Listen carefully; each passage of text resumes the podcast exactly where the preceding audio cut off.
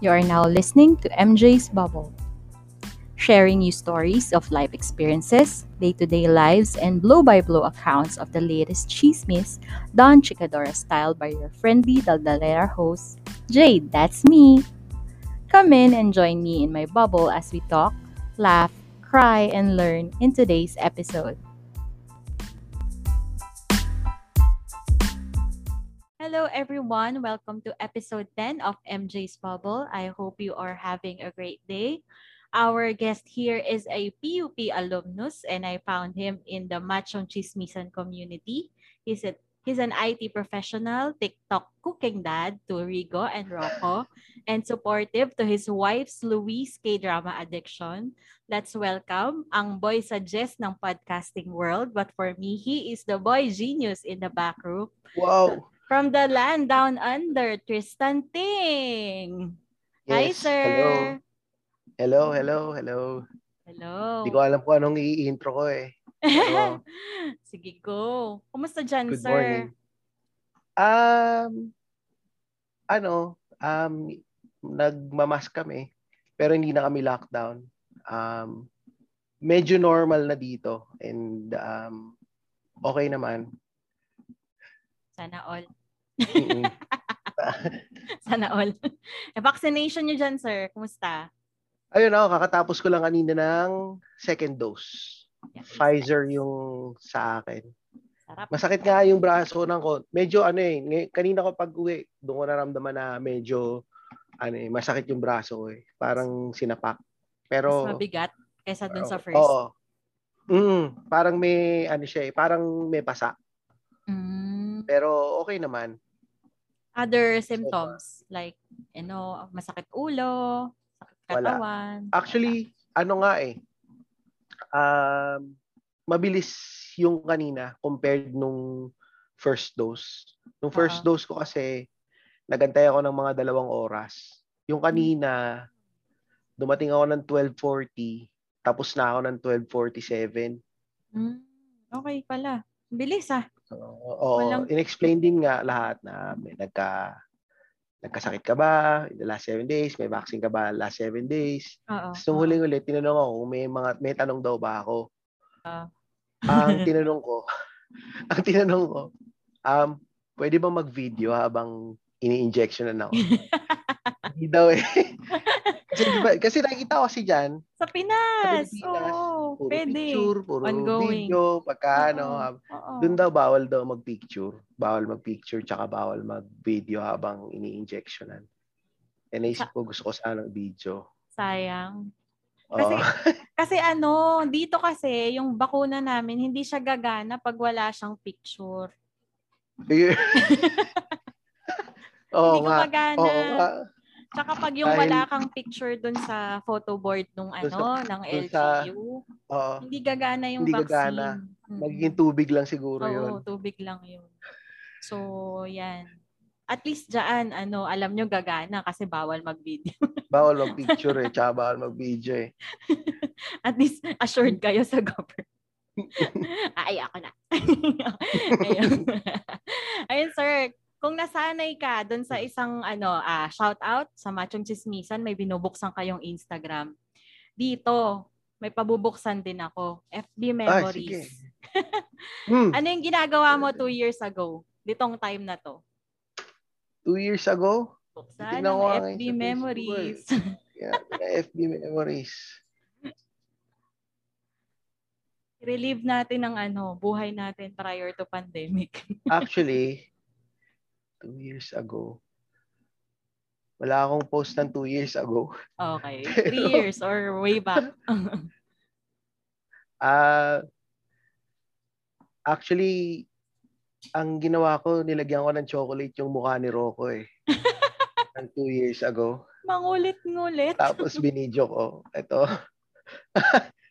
Yan. Actually, normally kasi lahat naman ng mga pinupost ko, puro yung mga anak ko talaga. And yun nga, ang gusto ko lang naman kasi talaga lagi mag-document. Gumawa ng mga kagaguhan sa internet. Tsaka mga kagaguhan sa mga yung wala, natutuwa lang kasi ako, nakakatawa. Yun lang, gusto ko lang gumawa ng mga nakakatawa sa internet. At the expense of your family, no? At the expense of my kids and my family. And nung a year ago, nung kalagitnaan ng ano, nagbabake ka ba niya ng ube cheese pandesal? Actually, a year ago, ito yung a year ago, first time naming lumabas kasi nag-lockdown. First time naming lumabas nung, ito nga, July 17. Oo. Kakais lang ng restrictions dyan. First time namin kumain sa labas, nag-ramen kami. And, 1 year ago rin pala, nung, nag-shave ako ng ulo kasi may buhok ako dati. Okay. Kasi takot akong magpagupit. Oo.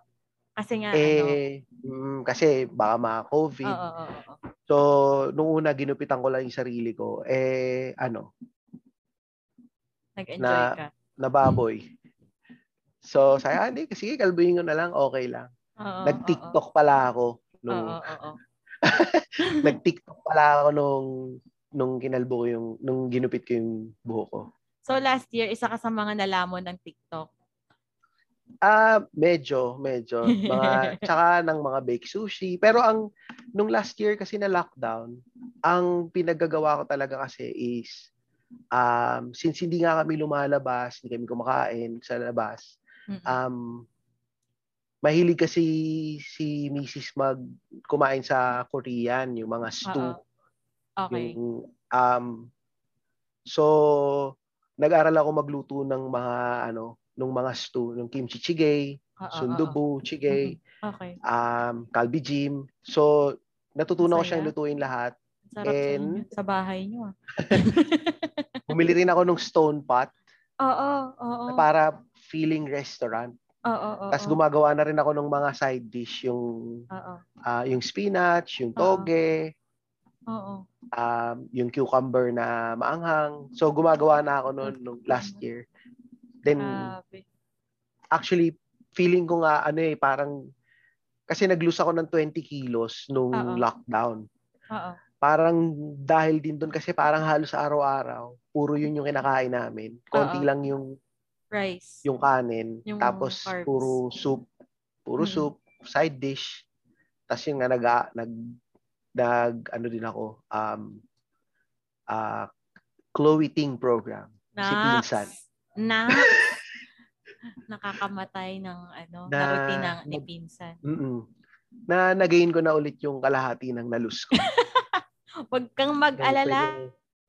Nung pwede nang lumabas kumain sa labas ulit. So, actually, ayun. So, share ko lang din. Pero yung last year lang. Last year kasi, nagpapaswab test na ako. Kasi nakakaramdam na ako ng si ano. 1 year na. Oo nga, 1 year na. Oo nga. Nakapila na ako sa St. Luke's for swab test nung araw na to. Tapos, ano ba yun? Kailan? Tas August ka, di ba? August ka ba nagka-COVID? July, August. Ganyan. July, August. July to kasi August. Napakinggan ko yun eh. Napakinggan ko sa podcast yun. Yung nilagyan ng parang label yung bahay ninyo na yung may puting tabing. May puting tabing. Na eto may COVID to. Hindi ko nga alam pa rin hanggang ngayon eh. Bakit ganun? May parang medyo nakaka-discriminate. Actually. Tsaka hindi, kasi yung community din namin, siguro dahil doon na hindi kasing like-minded namin, hindi sila ill-informed. Saan ba ulit kayo? QC. QC. Saan kayo sa QC? Dito sa Doña Imelda. Dito sa, malapit kami sa Mesa Residences. Boundary siya ng San Juan, Manila, tsaka Quezon City. So, ayun. Imelda. Medyo yung... Sa may Araneta Avenue ba yan? Yeah! Oo. So, may idea ka na ano yung itsura ng mga tao dito. Bumabaha dyan Oo. Taga QC rin kasi kami. Taga Tandang Sora kami. Pero alam ko yung may kamag-anak yung tatay ko, banda dyan sa Doña Imelda. Nice.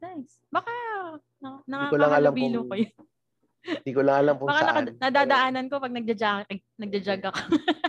Pwede, oo, pwede. Pero hindi ko lang alam kung nandiyan pa sila. Oo. Ayun. So, yun yung FB memories ko. Ayan, araw na to nagpapaswab test ako. May post ba yan? At sinare mo? Hindi, nahihiya ka din kasi ako eh. Ang ano ko kasi noon, baka din ma-discriminate ako kasi baka mama hindi pa nalabas yung result.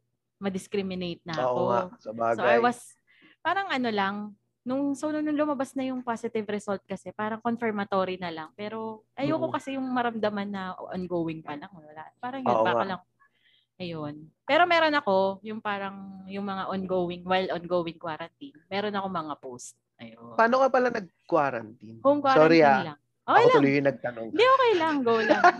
Home quarantine lang. Kasi dati parang ini-encourage pa yung home quarantine. Hmm. Kasi paano yung mga bata, yung asawa mo? Nakahiwalay. Totally. Nakahiwalay ako. Buti may extra kwarto dito. Iiwanan ka lang ng pagkain sa pinto. Parang gano'n. Oo. Katok sila gano'n. Tapos pupulasan sila. Yun, gano'n. Grabe. Oo. Eh, wala eh. Para sa kanila din. Tapos oo nga. Gano'n man nga. Literal na pagdadaan ka, Lysol, alcohol, gano'n. Mm-hmm. Ayun. Teka, tama na sa akin. Kasi ikaw yung guest dito eh. Wait lang. Teka, curious kasi ako, bakit boy suggest? Actually, sinabi lang kasi nila James sa Cool Pals. Oo. Kasi nga, palagi, yun nga, nung nag-start yung pandemic, parang naka-message ko sila. Tapos sabi ko, tas parang manayari yun. Yun yung naging Spotify exclusive na sila, so hindi na sila nag-Facebook live. So yung mga tao, naguunahan silang pumasok dun sa Zoom para mag-live audience. Uh-oh. So, syempre, hindi nila maipapasok lahat kahit gusto nila. Kasi syempre, uh-oh, pag nakinig na yung lahat ng tao dun, hindi na makikinig sa Spotify. Bababa yung listenership. License. Oh. Oo. So, hanggang 20 lang na tao. So, yun. Tapos, parang kwentuhan namin ni James. Sabi ko sa kanya, parang ang natatanda ko sinabi ko nun, parang nakakaawa naman din sila, JB. Tapos, yun din yung time na na nagsara yung ABS. Okay. So, sabi ko, parang kawawa naman sabi ko si JB tsaka si Nonong. Paano yung kita nila? So, syempre, pag nagla-live show kayo, pag nagla-live recording kayo, mga audience, it's as if nanonood din sila ng stand-up comedy. And oo, yung ginagawa ninyo, it's for fun. Masaya kayong gawin yung podcast. Mm-mm. Pero, nagugugol kayo dyan ng oras. Yung oras mo, totoo, sa pamilya mo, ginugugol mo dyan. Nakakain yan sa podcast. Tapos may after party pa. Tatambay kayo hanggang madaling araw. Kakain yung oras. Sabi ko, parang dapat, sabi ko nung una, dapat lagay mong entrance. Entrance, James. Sabi niya, yung totoo sabi niya, pare, nakakahiya. Ayaw naman namin tumanggap ng bayad kasi sobrang nakakahiya. Sabi niya rin, hindi rin siya confident na may magbabayad. So sabi ko, parang sabi ko lang din, sabi ko, tiwala lang na I'm sure may magbabayad dyan. Maybe. Tsaka dapat lang, sabi ko, willing ako. Bigyan mo lang ako ng slot, magbayad ako. Pero sabi ko lang yun. kasi binabluff mo sila, gano'n? Oo, para maniwala. Sabi ko, gano'n ako dyan. Tapos yun nga, nung Patreon, nag-ano sila ng Patreon, may mga tier. Tapos yun nga, may nag-subscribe. Tapos yun nga, kung sino yung nag-suggest, siya yung hindi nag-subscribe. so yun yung lagi yung sinusumbat na, puta, hindi ka naman nag-subscribe, suggest ka. Sabi ko, pero kumikita na. Parang alam ko, 90 na yata yung nagsasubscribe. So, yun nga, tapos lumaki. Tapos yun nga, parang niloloko na nila ako. Yun nga, tawag na nila, si Boy Suggest. Kaya yun. Ako naman, naisip ko lang yun lang talaga. Sayang naman kasi at least para maski pa paano nakukuha kayong kita sa ginagawa ninyo. And totoo, ako kasi as a supporter, masaya naman ako na nakikinig sa kanila eh. And besides, ayoko rin na tumigil sila. Oo, na dahil, oo, syempre, at some point, yung ginagawa mo kahit masaya ka, tapos nakita mo magutom yung pamilya mo, wala ka ng ano. Mm-mm. At some point, maiiwanan, baka tigilan mo rin eh. Oo. So, sabi ko, baka mas maganda, may bayad para at least magtuloy-tuloy. Ako yun naman kasi para lang wag silang tumigil. Oo. Kasi magandang ginagawa nila eh. Same din naman yan with sa Machong Chismisan. Kasi okay din naman yung mga content nila eh. Dati nga, nung nakikinig ako noon, wala pa sila sa podcast network. Mm-hmm. Tapos, napapakinggan ko si Makoy sa 89? Yung tungkol sa mga trabaho na podcast. Kay Stanley Chi. Actually, nakikinig ako doon kay Stanley Chi kasi nandun si Makoy. So fan ka ni Makoy. Hindi ni Stanley may picture Chi. May picture ako dyan kay Makoy. Nakita ko yan sa Pasig eh. Nagpa-picture ako sa kanya eh. Mm-mm. Parang, bago pa ako pumunta na Australia. Oo. Ano to yung Showbiz Bro, Showbiz Bro days niya? Okay. Oo. Pero hindi na yata siya nag-Showbiz Bro nun eh. Pero, nakita ko lang siya dun sa SM Hypermart sa may food court. Kasama yung misis niya. Sabi ko, si Makoy ito Si Makoy parang, si Showbiz Bro to Tinawag ko lang, Makoy. Diba ikaw, Makoy, sabi ko, diba ikaw si Showbiz Bro? Sabi niya, ay, oo. Oo, ako nga. Tapos sinabi pa siya mismo, kita mo, sabi ko sa iyo, sikat ako eh. Tapos nag-picture sa amin yung misis niya. Ang hira. Patola din eh, no? Yun yung ko sa yung first encounter ko kay Makoy. Then, yun nga, medyo nawala sila ni Ingo kasi nung nawawala yung NMF. Tapos medyo pangit yung recording nila nun. So, nakikinig na lang ako nun sa YouTube. Tapos yun nga, naririnig ko si Makoy kay Stanley Chi.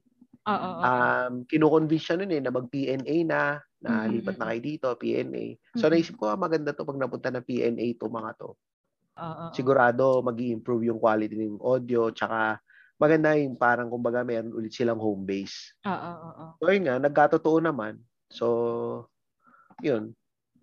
Ayun. Hanggang sa napasama rin ako sa tambay. Meron kang parang, di ba yung sa Cool Pals, Patreon. Meron ka bang parang boy suggest moment kay Machong Chismisan? So far, yung sa ngayon, well, kanina kami nila Pidge. Kami si Pidge. Nag-suggest ako ng mga topics na sa Payong Tito series. So ayoko munang spoil. Yeah, syempre. Inaano pa niya eh. Pero yon kanina, nagbabatuan kami ni Pidge ng mga tungkol sa Payong Tito series. Yun pa yung sa ngayon, yung muna. Oo. Pero yung like, yung kumbaga, yung design like, kasi di ba gumawa, admin ka eh, di ba? O nga pala guys. Yun pala. Yung mga nakikinig, ito eh, admin ng Machong Chismisan community. Hindi na siya makapagpigil. Gumawa na siya ng community. Yun nga. Yun pala. Tama yun pala yun. Actually, nakalimutan ko. Nakalimutan ko to. Yun. Nung isang beses na kasama ako sa recording nila, yung sa tambay, tinanong ko na yun sa kanila. Tinanong ko, napag-usapan ninyo na nakaraan tungkol doon sa page. Na hindi pala alam ni Makoy na yung ginawa niya is page. Hindi group. Private group. Sabi ko, gusto mo, gawin ko na. Sabi ko, figure out ko paano gawin. So after naming matapos nung Zoom, ginawa ko na. Tapos inad ko na sila lahat. Tapos sabi ko, natin? Tapos nilagyan ko na ng yung group, rules. House rules. Parang ganun. House rules. Parang ganun. Nilagyan ko na, sinulatan ko na nung mga ganun. Tapos, yun, tas kinabukasan, dinanong ko na sila Makoy, pre, gawin na natin, pwede na ba tayo mag-invite? Lagyan ko na. Sabi naman ni Makoy, basta gawin mo na lang kung ano yung gusto mong gawin. So may may free rein ka doon sa group. That's nice. Dapat nga, hindi na lang sana ako dapat nga sana gumawa ako ng fake account para at least hindi ako kilala na ako yung admin. Yeah, naman. Ay, huli na eh. Pero okay naman din. At least okay naman, na rin naman. Ano naman. So, yun. Parang, naisip ko lang din, maganda rin namin community para at least iwas din sa mga trolls kung hindi siya private para sa, hindi siya public para sa lahat na pwedeng bistahin yung page na, o at least, maganda lang din na kumbaga sa akin kasi medyo mahalaga din yung Machong Chismisan community eh para sa akin and yung interaction. Yes. Yan, kunyari ikaw, nakilala kita doon. Yan, si Penny, nakilala ko rin doon. May nakilala rin ako doon si Rex, taga Sydney, nakakausap ko rin. Sila Richard, mga taga doon din. Mga taga dyan, sa Brisbane. Yun, mga taga dito sa Brisbane. Yung isa, si Richard, nandun din yun sa Cool Pals. So, tuwing papasok ako sa Cool Pals na AP, sasabihin nun, mag-ingat kayo dyan. Admin ang Machong Chismisan yan. Magpo-promote yan dito. So, tapos siya naman yung nagpo-post ng link. Tapos siya rin yung nagpo-promote. Pinopromote din niya. So, sinabi ko rin nga kay Pidge, sabi ko si Richard nagpo-promote dito. So, yun. Tapos may mga iba rin na pumapasok din. Yung mga ibang taga-Cool Pals mo. Nakikita ko nandun din sa... Oo nga. Nakikita ko din. Machong Chismisan page. So, ayun. Okay naman so far. Wala namang competition eh. Gusto ko happy sila eh. Happy sila sa atin eh. So, happy kami ka. Welcome kayo. Sa akin din, hindi naman sila... Kumbaga, medyo magkaibang genre din sila ng comedy and ng mga topics. So hindi talaga sila, hindi naman talaga siya competition at all. Ayun. How about yun sa other, 'di ba mga mahilig ka kasi mag-follow ng mga mga podcast, mga YouTube content. Did you have those boy suggest moments sa other Sokmed accounts, na podcast, na mga mo? Kasi feeling ko mahilig ka mag-reach out dun sa mga content creators. Ano kasi ko? In short, medyo epal. Okay lang. So yung totoo, before, yung iba kasi medyo nakakadala pagka nyari nag-message siya, hindi talaga sila sumasagot. Pero na-realize ko kasi yan, yung last year, na-realize ko yan na kung yung content creator talaga, they care for their community or sa followers nila. Kahit gaano kadami yung followers mo, you'll take time para sumagot. Hindi lang dahil hinahabol mo yung numbers. Kunwari, pwede ba ako magbanggit dito ng mga pangalan ng mga names? Kunwari,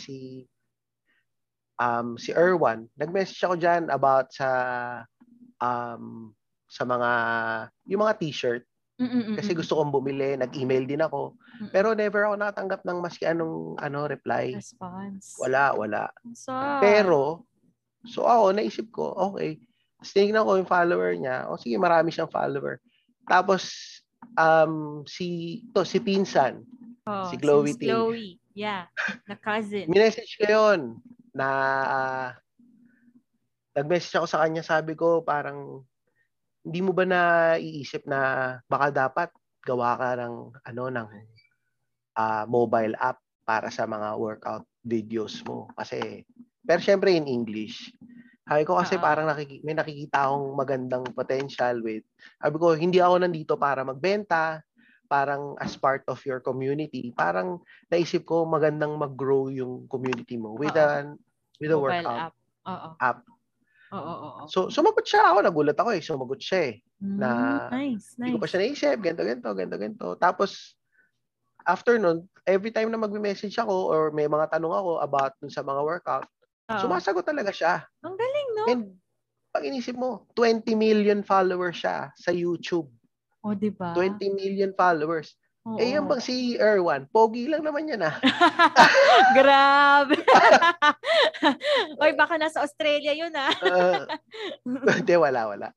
So, ito 20 million followers. So, she takes time to reach out to her viewers, to her followers. And, totoo. Ano pa? nakikita mo and makita mo kuyari, nag-post ako. Tinag ko siya. Makita ko, i-repost niya sa page niya. Galing. Actually, nandun nga ako sa, meron akong pinost eh, na before and after photo ko eh. Na, tas tinag ko, yung at Chloe Ting workout ba yan? Or, basta may hashtag eh. Oo. Nakita ko nandun sa ano niya, sa featured stories niya, nandun sa featured diba? Stories ng page niya. Diba? So, nangyari, may mga nag-message din sa akin tuloy na followers ni nito ni Chloe Ting na tatanong, gano'ng katagal mo ginawa yan? Oo, anong, oo. Tama, nakaka-gain ka rin ng ano, ng friends. So, sumasagutin ako. Sumasagot ako na ito yung ginawa ko, ganito, ganito, ganyan, ganyan.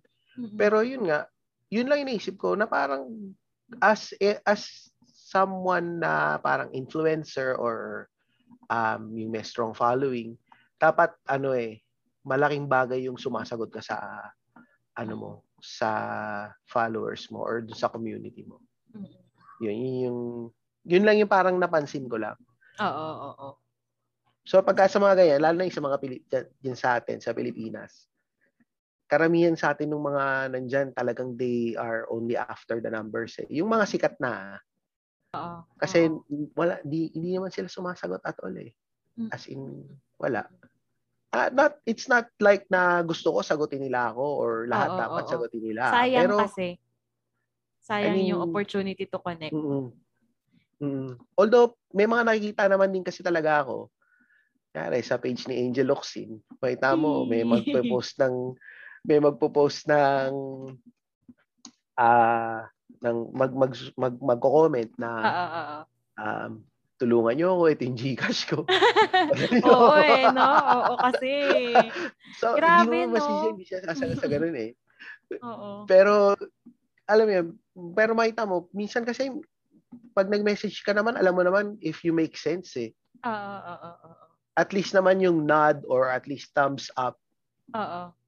Ma-appreciate naman yun ng mga tao eh. Oo.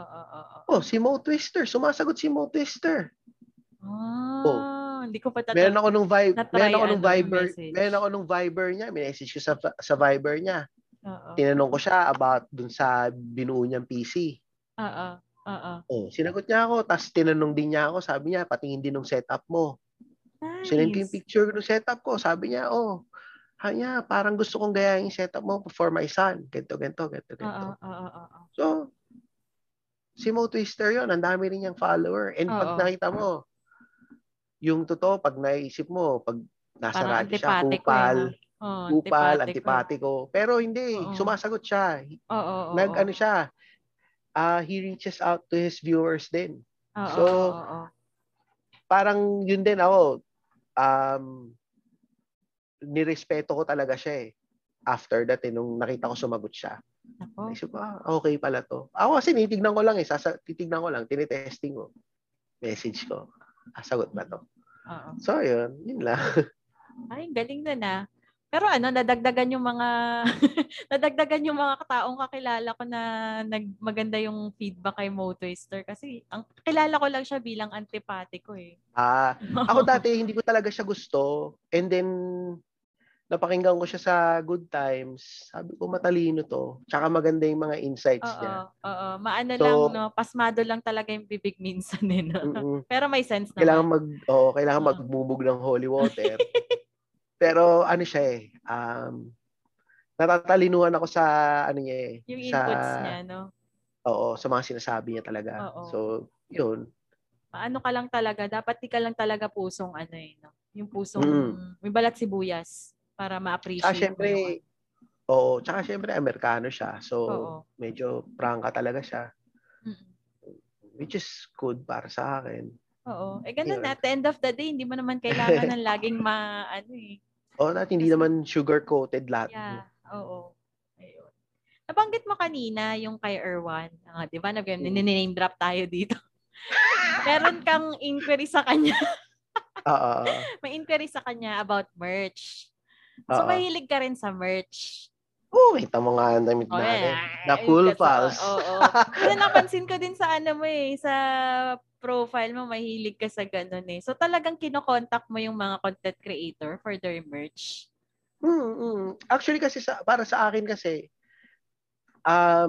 recently na-realize ko, parang, oh, maganda yung mga brands na mga Nike, yung mga Nike, LV, or expensive brands. Pero para sa akin kasi, mas gusto ko ng mga brands na, kung meron man ako mga susuotin ng mga brands, parang mas maganda yung mga from the content creators. Parang mas unique kasi siya. And, yan, kunyari, itong si Machong, sa Machong Chismisan, bumili na ako ng t-shirt doon. Hindi makakuha ng kung paano ipapadala sa akin. So, ginawa ko, pinaraffle ko na lang. And then, yun nga, eto naman tong sa Cool Pals, nagkataon naman, may mga in-order si pieces na mga merch from Philippines. Sinabay. Mga kanyang, naipasabay ko ngayon.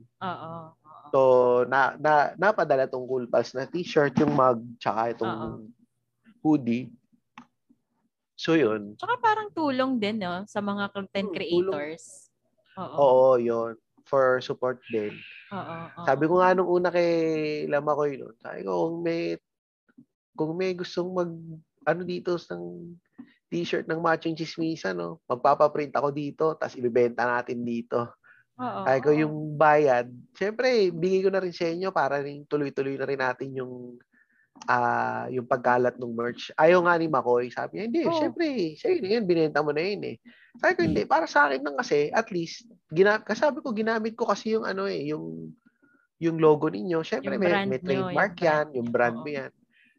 Sabi niya sa akin ni Makoy, ano daw, enough na yon na may nagsusuot and enough na rin yun na para ma-advertise kami na may nagsusuot dyan sa Australia.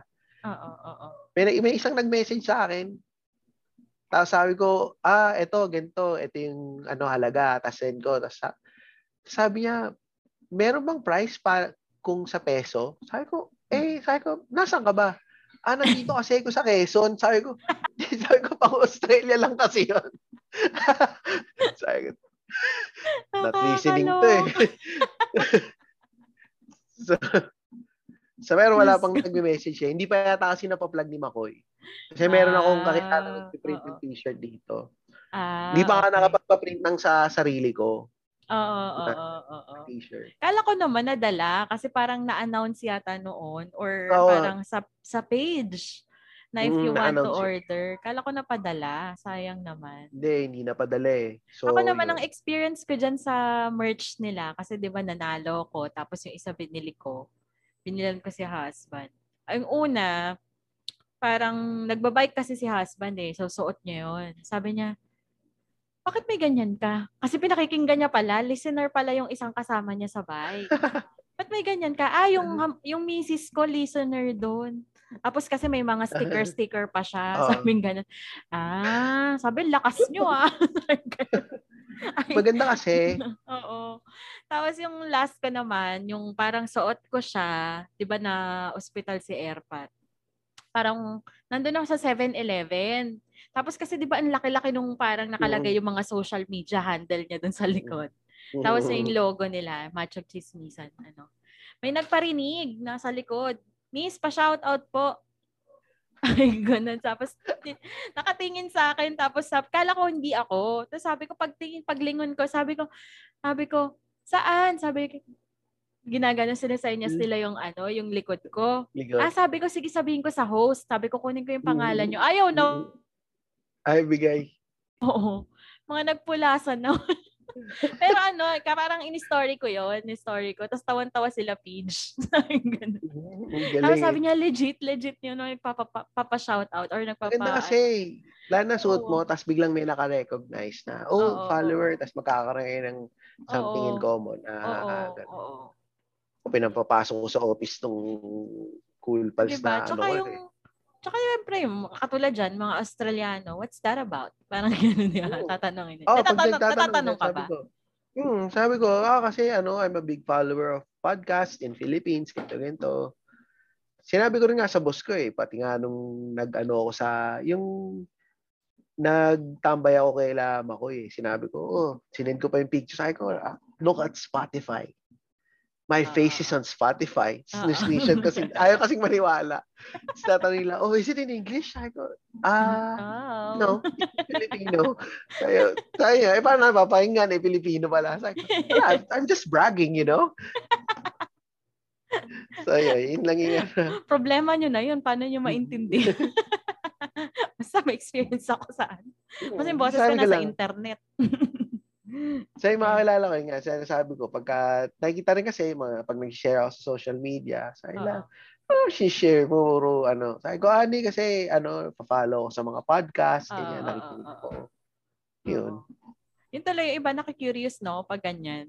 Ano yun, yung, ano, kasi usually yung mga reactions mo, di ba? Parang curious sila, ano yun? Tungkol saan yun? Tungkol saan yung, yung story mo? Ganyan. Ah, makinig ka. Makinig ka ng episode. Hindi ko yung kwento sa'yo. Makinig ka. Yung mga ibang pinay dito nagtatanong din sa akin. Oh, tas okay, tinatanong kay Luis. Sasabihin sa akin na, tatanong, ano yung mga sinishare ni Tristan na, ano, sasabihin niya, hindi, mahilig kasing makinig yan ng mga ganyan, yung mga daldalan. Oo. Matadaka kasi yan. Chismosa. Tsaka chismosa kasi yan. So, yun. Ayun. Aside from dun sa mga merch ng mga podcast, meron ka bang mga fina-follow na international content creators na binilan mo din ng merch? Actually, gusto ko yung kay Nas Daily. Yung 30% life or kung ilang percent life, yung t-shirt niya. Hindi ko lang na-follow through talaga. Pero gusto ko yung t-shirt, yung kanya na t-shirt. So far, yung kay Nas Daily pa lang yung na ano ko talaga. Yung tina-target ko talaga. Sa ngayon. Yun. Palang naman. Teka, wala. Actually, wala. Ang ano ko talaga kasi, mas nag-focus ako talaga. Dati na mahilig ako makinig ng mga ibang mga podcast, yung mga international. Tsaka yung mga dito, yung pinapakinggan ako yung tungkol sa mga, yung sa pagiging parent. Yun, mga ganun. Pero, mas gusto kong focus sa yung mga Filipino-made podcast. Tsaka yung mga local sa atin na mas gusto ko lang na mas magbigay ng suporta. Totoo. Na parang na-realize ko nga yun, nung sabi kasi sa akin nung boss ko, yung nagdala kasi sa akin dito sa Australia is taga New Zealand. Ang sabi niya sa akin noon, nung nasa Pilipinas pa ako, pag lumipat ka ng Australia, pag lumipat ka ng ibang bansa, mas magiging patriotic ka sa bansa mo. So parang sa akin, wala yan, Pilipinas. Hindi ko nga gusto dyan, kaya nga aalis eh. So parang yun yung thinking ko nun. Pero yun pala, pag nandito ka na, parang mas maiisip mo na parang, mas gusto ko magbigay ng suporta dun sa mga nandun. Yung, as in, gusto ko silang mas i-promote. So ako, lalo na yun sa mga stand-up comedy, na, sige, fine, magaling si Jokoy. Pero kasi hindi kasi siya homegrown. So ako, parang ang gusto ko talaga is, yun nga, yung tulad niya nila JB, nila James, parang mas gusto ko na sumikat sila at world stage sa mga Pilipino abroad. Ngayon na medyo nangyayari na rin naman itong pandemic.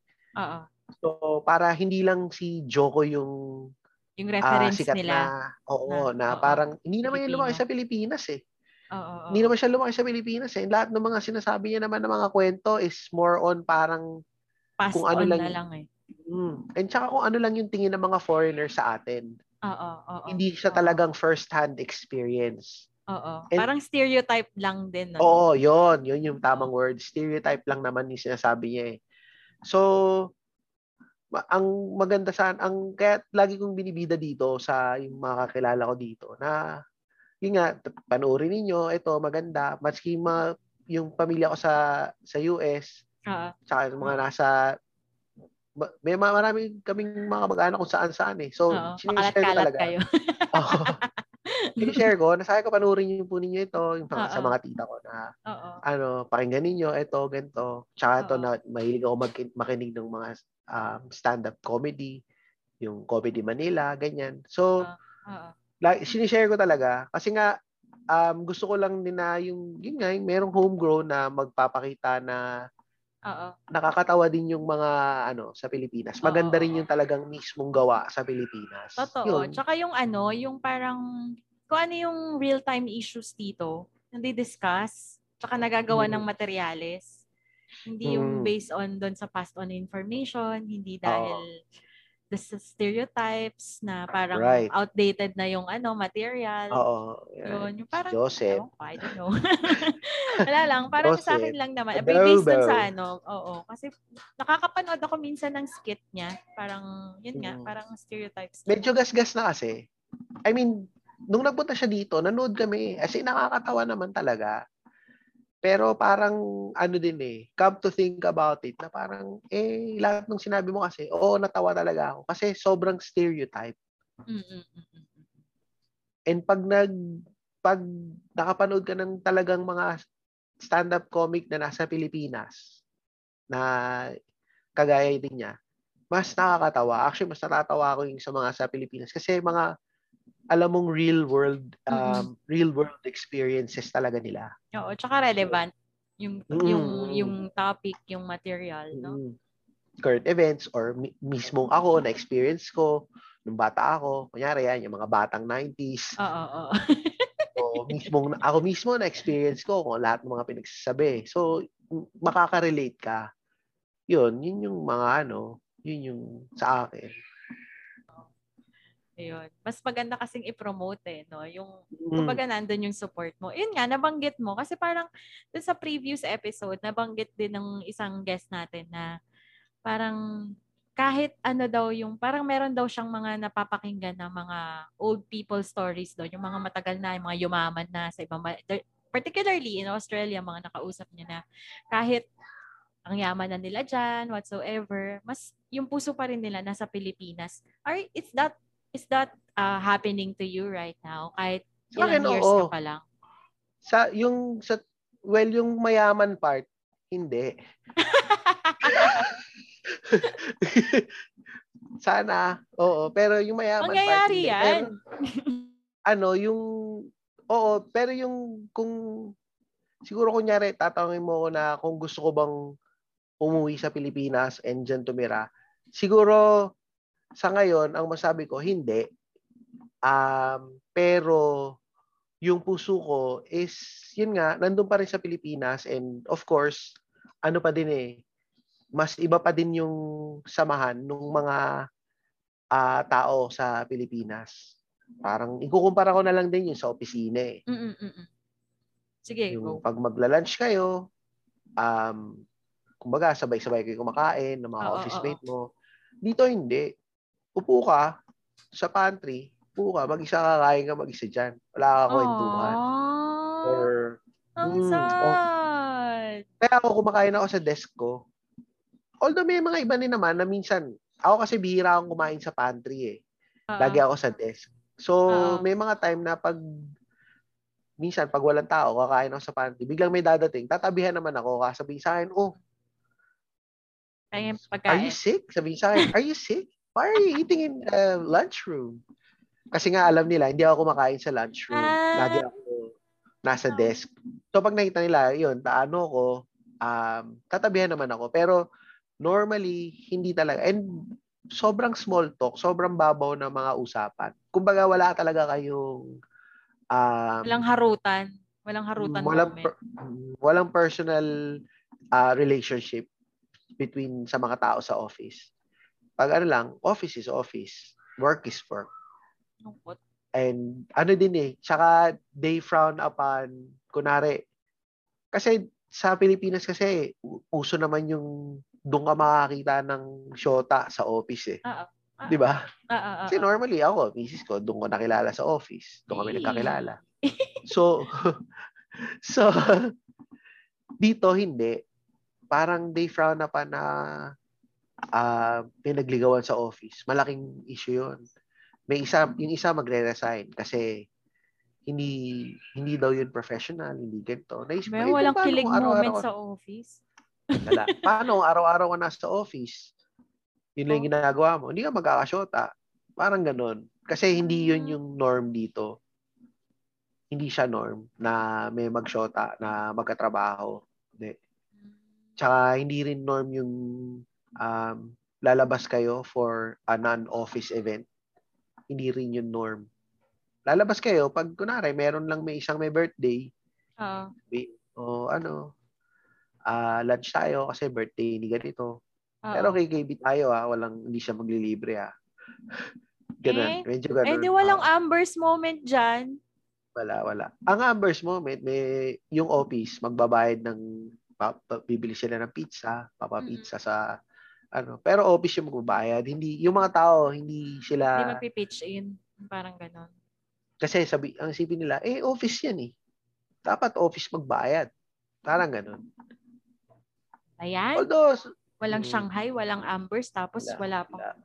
Oh, tsaka yung, sad. Although sa office naman namin ngayon, kasi yung mga ibang tao, mga 20 years na doon, pag Friday, nagiinuman sila sa pantry. Pero kasi, ano eh, yun din yung feeling ko na parang medyo mahirap pag migrant ka or bago ka dun sa kumpanya or bago ka sa isang bansa. Parang feeling mo, lagi kang outsider. Kunwari, may office event or nagiinuman sila, ayahin ka naman nila eh. Oo, sige. Tapos nandun ka, tapos nakatayo ka lang doon. Inom-inom ka din doon. Tapos sila magkukwentuhan sila about... Wallflower. Kwentuhan sila about sa rugby. Tapos ikaw, magkukwento sila, hindi mo naman kilala. Iba yung rugby na alam mo, yung sinisinghon. Yung nga, alam ko yung nasa plastic. So sila, kwentuhan, ganyan, rugby, soccer, ganito. Cricket. So ako, alam ko kasi, maraklare. Parang mga ganun. Kasi hindi mo alam. Kasi hindi mo naman sila masisi. And minsan tatanungin ka nila, anong mga sports mo? Sabi ko, kasi ako mahilig ako manood ng basketball eh. Mahilig ako sa NBA. Walang nanonood ng NBA naman dito. Bihira.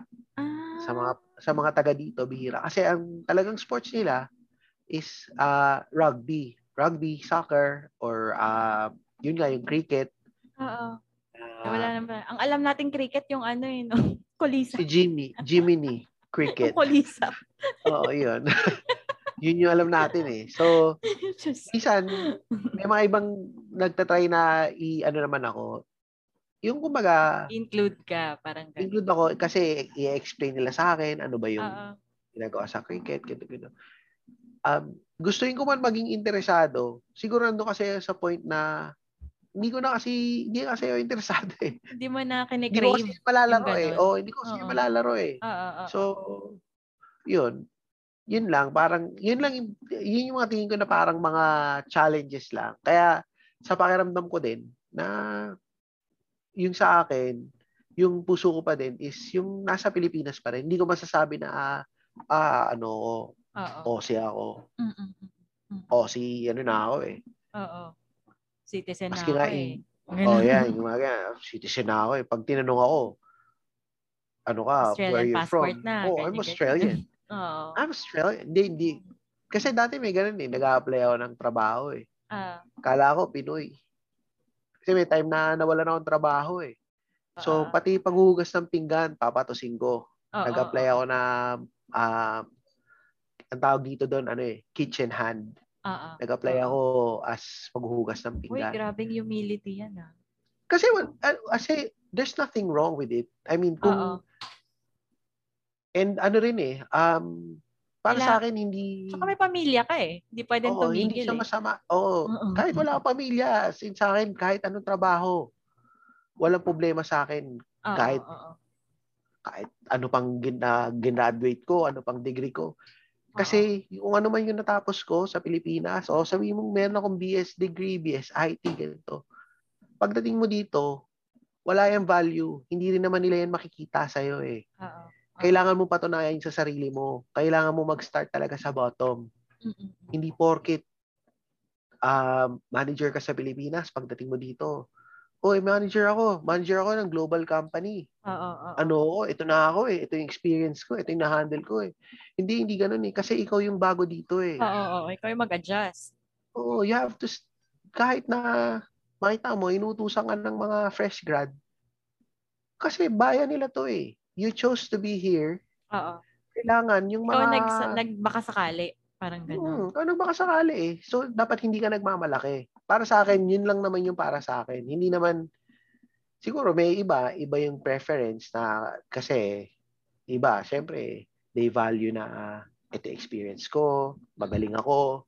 Mm-mm. O kasi kahit gaano kang kagaling or kahit ano pa yung experience mo, paglipat mo ng ibang bansa, mm-mm, hindi naman yung experience mo yung titignan eh. Hindi rin naman din yung experience mo lang magbe-base eh. Depende pa rin yan doon sa kultura nung bansang nilipatan mo. Yung culture and values nung nilipatan mo. Pwede ngang meron kang skills pero hindi mo alam kung paano i-manage yung mga tao dito. Hindi rin siya mag-work eh. Yun. So, yun. Ayun nga, babalik tayo na iba tuloy. Yeah, okay lang. Kasi iniisip ko, with that experience, kaya siguro mas na-draw ka sa mga podcast. Kasi parang parang since hindi ka masyadong nakaka-connect with the your totoo, workmates, parang doon ka nakaka-find ng home. Parang mas naging at home ka doon sa podcast dito sa Pilipinas. At the same time, parang alam mo kung ano yung mga relevant na topics dito. Parang yun yung nakikita ko kasing connection eh. That's why, sabi ko, parang nisip ko kasi ang active ni Tristan. Sabi kong ganun. Parang sabi ko siguro, it's either talagang fanboy ka ng mga podcast or sabi ko talagang, kasi kaya ako na-draw sa mga podcast kasi same. Dahil sa trabaho eh. Kasi nga, kami pwedeng magdaldalan pagbalik namin ng opisina doon. Hindi na kami pwedeng magdaldalan tapos 1 meter apart. Kasi ang labo, ang hirap noon. So, yun, may nag-introduce sa akin sa podcast. Tapos nag-enjoy ako na discover ko sila Machong Chismisan, yan sila Cool Pals. Ayun, the rest is history. Nakikita na lang nila ako, nagba-vibrate ako mag-isa, tumatawa ako mag-isa. Ganun. Parang kasi mas okay sa akin, parang ngayon, mas okay sa akin na wala ng kadaldalan. Yun na lang, parang ang nila, naninibago sila kasi dati kasi parang madaldal ka. Oo, parang kakausapin lang nila ako and mahabang usapan na yan. Ngayon, kailangan pa nila akong topic-in kasi lagi ako naka-headset. Ayan. Ako lagi ako naka-headset sa office. So, yun, ganun din. So, yun, nabanggit mo yung yung nag-apply ako ng dishwasher, yun nga. Sorry kasi gusto ko lang ikwento. Oo, sure. Meron doon Pinay. So, nakita ko, nakapila. Alam ko naman na Pilipino eh kasi nag-English siya, narinig yung accent niya. Filipino. Sabi ko, you're Filipino. Biglang nag-hesitate siya. Actually, I'm not. Actually, I'm already Australian citizen. Oh. Sabi ko, tas bigla, gets ko na yung gusto niya mangyari. Yung accent niya. Sabi ko, okay ka. Tinagalog ko na. Sabi ko, okay. So, swerte mo naman. Ate, ano ka na? Citizen ka na. Oo. Iyon, tas nagtagalog na siya. Oo. So parang naisip ko noon, grabe naman to, tinanong ko lang naman kung Pilipino ka. So tinalikuran mo na kaagad na Filipino ka porkit naging Australian citizen ka. Ganun na kaagad 'yun. Oo. So ano kaya ang reason niya? Siguro sobrang proud lang siya na naging Australian citizen siya. And siguro talagang masaya lang siya na yes, hindi na ako Pinoy.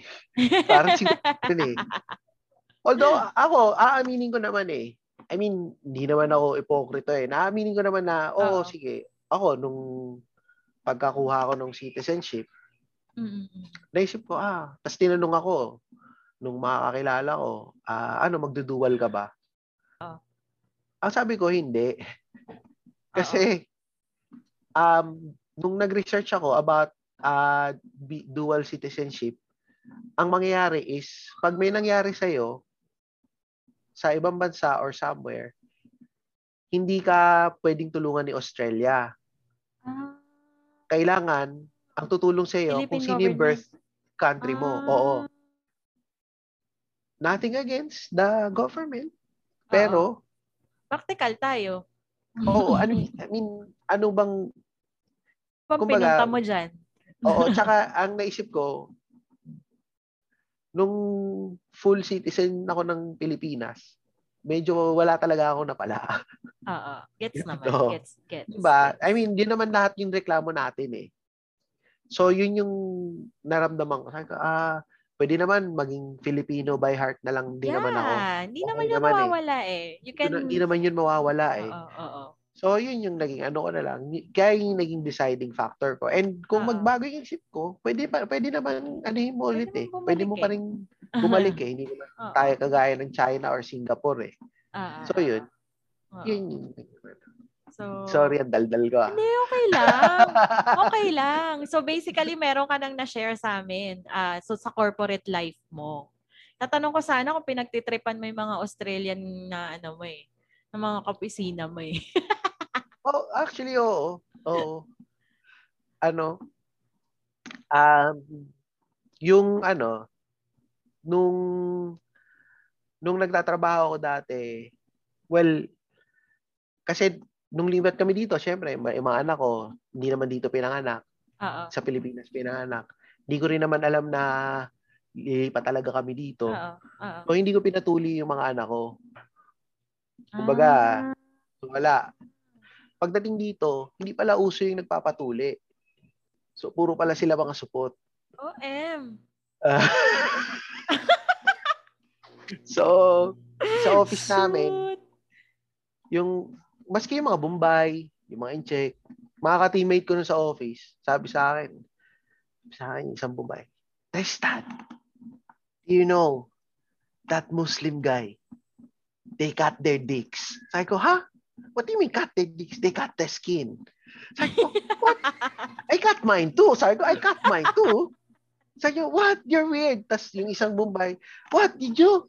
Yeah, you're weird. Tapos yung incheck nagsumagot din. Sabi saan? You cut your dick. Sabi, yes. It's for hygiene. That's how it is in the Philippines, you know? Sabi, what? You're weird. Sabi po, lahat sila sinabi na sa akin, you're weird. Sabi ko, tangina niyo. Sorry ah. Pwede mo okay kumpura dito. Pwede. Sabi ko, tangina niyo pala eh. Mga supot pala kayo eh. So, yun naisip ko. Tapos, may isang kaibigan, Aussie, si Shane. Oo. Pogi yun, laki ng katawan, tangkad. Oo. Pero as in talagang pogi o. Tinanong ko siya, sabi ko, Shane, para sabi ko, Shane, I just want to ask you something. Kasi sabi ko, because I just wanted to get my kids circumcised. How's the process here in Australia? Sabi niya, I'm actually thinking about mine being done too. So ako din, yun din, naisip ko, what? Ano ka? So hindi siya, supot din pala siya. Supot? Tapos gwapo? Tapos sabi niya, kaya daw, sabi niya, siya daw, nagpupunas daw siya ng tissue tuwing iihi siya. Kasi daw, supot siya. Yeah. Yeah. Diba? Ew! So, yun. So, marami sa kanya dito, mga potso sila. Kasi daw, choice daw yun ng bata kung gusto niya magpatuli. Hindi mo daw pwedeng i-dictate yun sa, hindi mo pwedeng i-dictate yun sa bata. So, bata ang magde-decide. Siyempre, kung ikaw yung bata, tapos wala ka namang support group na mga katropa mo magpapatuli din. Oo. Siyempre, matatakot ka. Ayoko magpatuli. Kaya niya sa mga anak ko, sabi ko, hindi kailangan magpatuli kayo. So, yun, sinasabi nila, choice daw nila kasi. So, yun. Pero sa akin, malamang iuwi ko sa Pilipinas, diyan ko papatuli. Ilang taon na ba si Rigo, tsaka si Rocco? Si Rigo 9, si Rocco 5. Si Rigo malapit na. Pero yun nga, walang support group dito. Dito so, kasi di ba grade 6 naman ang tulian, yung bago mag-high school. Pwede ba yan? Laban yan. So, yun. Pandemic. Di naman yung makakauwi. Malamang dito. Malamang may gumagawa dito yan. Baka hindi lang siya ganun ka-common. Oo. Pero baka sa mga doktor? Oo, pero ang sabi kailangan daw merong problema bago tuliin. Sabi nung kakilala naming nurse So, yun. Yun lang ang ano. So, yun lang. Ayun. So, balikan natin si Rigo tsaka si Rocco. Ano mo i-communicate na kailangan silang tuliin? Sabi ko, hindi ko kayo pwedeng maging kapamilya kung supot kayo. Shit, sinabi mo nga. Sabi rin ng mga tito niya, naku, you can't be part of the Ting family if you don't get circumcised.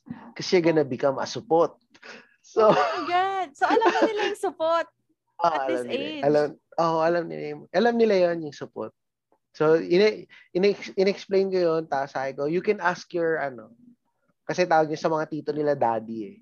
Uh-uh. You can ask your daddy, two of your daddies, ask your daddy, then you need to get circumcised. Uh-uh. Eh, sabi nung dalawang kapatid ko, nako, if you don't get circumcised, you have to leave the Ting family. Putik. Itatakwil. You need to look for another Australian parent. So, kawawa. So, wala na nga support group yung mga support dyan. Lalo ka pang naka-pressure. Very good ka dyan. So, pag usapang tuli, pumapasok sa kwarto yung anak ko. Si hindi siya nakikinig. Si kuya. Oh my God. Ini-imagine ko, paano yan kapag nagngangangal-ngal yan? O di Australian accent pag tinuli. Actually, yun yung ano ko eh, yung parang medyo dilemma ko yun eh. Paano mong gagawin? Oo, tsaka yung langgas, tsaka yung ano. Kung paano gagawin, anong diskarte or ewan ko kung paano. Yung ibang Pinoy daw dito, may kilala ko yung isang kilala daw nila, sabi, hindi na daw pinatuli yung anak eh, kasi ayaw daw eh. Suskot yung anak nila. Hindi magpupunas din yun pag nagwiwi. Bayan. Hindi niya pipitikin. Hindi niya mapipitik. Kadiri! Hindi makakatanggap ng ano yun. Ng, alam niyo na. Favorite yun. Ew! Grabe, nawala yung ano. Parang, di ba kasi yung bida sa sex life? Napanood mo na ba yun? Hindi. Yung ano, kasi di ba merong girl. Alam ko. Tapos yung ex na pinapantasya niya is Australian. No, support yun. Kahit malaki yung ano niya. Di ba nga? Ay ko, shit. Kahit malaki yung bulge. Nababaliw-baliw siya. Hindi. Pinakita kasi yung, Pinakita yung member. Ba? Oo. Di ko matandaan kung support o pero yan ba yung sinasabi na on 19 minutes and ganitong seconds, ito yung panoorin ninyo and look at their reaction. Oo, sa TikTok. Yan ba yun? Di ko kasi, di ko inaano eh. Shower scene siya kasi. Parang, pinakita daw. Oo. Tapos si guy, parang he wants to assert his na kasi na-sense niya tinitiktikan siya eh nung husband so pinakita niya mas malaki ko kaysa sayo. Parang ito yung tinitiktikan mo. Tinik ba niya kung tuli? Hindi ko nga nakita kasi ikot ang bilis eh. Parang umiikot na ganun eh. Parang pinakita lang niya. Tapos ang next frame na yung reaction na ni husband. So, nanlumo siya. Kasi laki. Nanlumo siya kasi malaki. Hindi ko pa napanood kasi yun. Hindi ako masyado nakaka-Netflix eh. Episode 3. Yun ba yun? Yun. Kasi napakinggan ko yun sa radio station dito. Sabi nga nila na, yun nga, ang laki daw nung sa lalaki. Kasi dapat naman yata, dapat ganun kalaki. Kasi ang laki niyang tao eh. Parang 6'5 yata yun eh. Pangit naman. 6'5 na tapos ulangot. Pangit. Tapos may ganun-ganun pa. No? Iyo. Ayun. Teka, yung ganyan mo ba? Ganyan mo kausapin si Mrs. Alin? Ganyan, yung kaharot normal, na ano. Normal. Actually, yun nga yung buwisit. Yung sabi sa akin ng mga co-office mate ko dati. Kasi sila, kunyari, kasama yung misis nila. Oh, babe, ito. Ano nga, parang mahamong mga tupa. Tapos nagulat sila nung kasama ko si Louise sa office. Oo. Parang sa akin, grabe to si, tangin na makipag-uso sa isya. Alam mo, kung paano niya tayo kausapin. Parang lalaki. Ganun din. Ganun lang din siya. Hindi siya nag-iiba ng mode. As in, yun lang siya. Ganun lang. Ayun lang kung paano usapin lahat ng mga tao. Oo, oo. Yun yung ano, wala. Yun naman, ako kasi hindi ko kaya, ewan ko, siguro ano lang switch. Ako eh. Parang ganun. Ano ko eh, medyo, ito kasi ko, wala akong pakialam. Wala akong pakialam kung hindi mo ako gusto. Hindi mo ikaw ako gusto. Ikaw ba ay ako? Hindi, problema mo na yan. Pero, kasi ano ako, ito ako eh. Yun lang yun sa akin na parang, kaya may mga iba rin na, sabi rin sa akin ng misis ko, may mga iba rin nga daw, feeling niya, naiindiyan na nga daw sa akin. Kasi nga daw, medyo parang wala akong pakialam. Tapos parang medyo, may pagkakupal pa ako. Na ano, ganyan. Tapos parang minsan, sabi niya, yun nga, na, ba't gano'n yung iba, parang naiinis sa'yo, ganto-ganto. Sabi ko, hindi mainis sila. Higit lang sila. Lagi ako naman kasi ganun lang ako. Hindi mainis ka sa akin. Di okay. Di wag. Paano natatemper ni Mrs. yun na behind that, kupal is, ano, is a gentle dad, parang, eto, tagaluto namin to sa bahay, tagapabait namin, ganyan-ganyan. Siguro kasi sa akin kasi, binabawi ko lahat yan in terms of my service sa pamilya ko. Na parang pag meron kayong kailangan, gagawin kayong lahat para, parang eto, bago mag-umpisa ng call na to, kasi bumili nga si Mrs. ng DVD. Oo. Mahal yung bilhin sa DVD. DVD set to ng mga K-drama na may mga director's cut, ganyan. Yung isa, nagpe-play dun sa PS5. So, walang problema. Nagpe-play. Tapos yung isa, ayaw mag-play. Kasi mayroon may region. So, okay, sige. Ano, bili tayo ng player. Oo, may mga mura naman dyan eh. So, bumili kami ng player. Yung pagbili namin ng player, pag-uwi. So, syempre, excited siya. Ako rin, excited ako kasi sa akin naman, ang goal ko lang naman kasi, gusto ko masaya lang siya. Wala naman akong pakialam sa ano eh. Happy wife, kung, happy life. Oo, kung mahal ba yung binili niya or what. Kahit nung isa, sorry pa siya na. Sorry na, mahal yung binili. Ay, wala namang problema eh. Importante. Mahal kita. Alam na this. So, Louise, sabi ko, alam na this. So, ako sabi ko, hindi sige, bili. Nung bili na yung DVD, nung Blu-ray player, pagsaksak, ganun pa din, ayaw pa rin gumana. So, di ba, kaya sabi ko sa'yo kanina, nasa labas ako. Kasi, ginawa ko, naganap ako sa Facebook Market. So, gabi na yun, umiikot ako sa Brisbane, naghahanap ako ng lumang Blu-ray player na pwedeng mag-play nung sa kanya. So, inikot ko yung lahat. Wala. Ginalugad mo ang please. Nagpunta ako sa bahay ng isang matanda. May Blu-ray player siya. Daldala ko yung mga Blu-ray niya. Sinaksa ko dun sa Blu-ray nung ate. Niluluwa ng Blu-ray. Ayaw rin basahin. Oh my God. Pumunta rin ako sa office. May mga PC dun sa office. Sinaksa ko sa mga CD room nung mga PC sa office. Nag-install ako. Ay na, ayaw din. Hanggang nung sabi nga niya sa atas miss na ako, sabi niya, umuwi ka na, umain na lang muna tayo. Kung ayaw, bayaan mo na. Sabi ko, sabi niya, yung isang kilala niya, may PS3, doon daw nagpe-play. So, ginalugad ko din, naghahanap din ako. Nag-aantay ako doon sa isang lugar dito na nandun yung nagbebenta ng PS3. Ang tagal sumagot. Naantay ko lang hanggang sumagot. Hindi sumagot, nakauwi na ako nung sumagot. Tapos, yun. So, in short, wala akong nakita. So, hindi doon na yung mana. Bukas pero, ulit. Pero tomorrow is another day. From 5 p.m. hanggang mga 8:30 p.m. Okay. Nag-iikot ako, naghahanap ako ng mga kailangan niyang ayusin. Ganda-ganda ni Miss Louise. Oo. Ang haba ng hair? Sabi ko,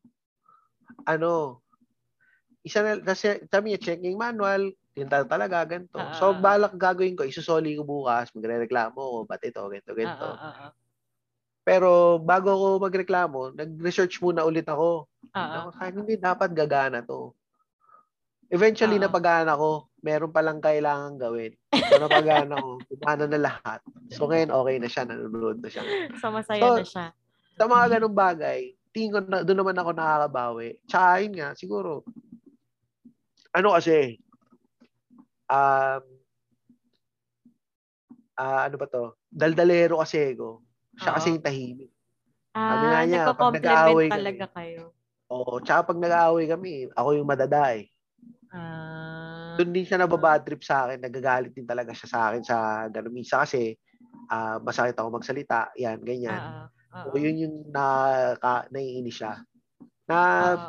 Through the years naman, nababago naman, at least ngayon, hindi na ako masyado nagagalit. May mga ibang bagay na, para sa akin kasi lagi, dapat lahat equal lang eh. Na parang, kung ikaw ganito, dapat, yung ako din, pwede ko rin gawin. Parang ganun eh. Ikaw, magdadaldal ka, sasabihin mo ganito. Ako din, sasabihin ko ganito. Hindi, yung mentality ko yun dati. Parang sa akin naman ngayon, naisip ko na lang na parang may mga ibang bagay na minsan mainis ka. Pero may mga, worth it ba yan para magdadada ka? Totoo. Worth it ba yan para magka-wrinkles ka? Magkasamaan pa kayo ng loob. Na, tsaka nakakapangit. Yun.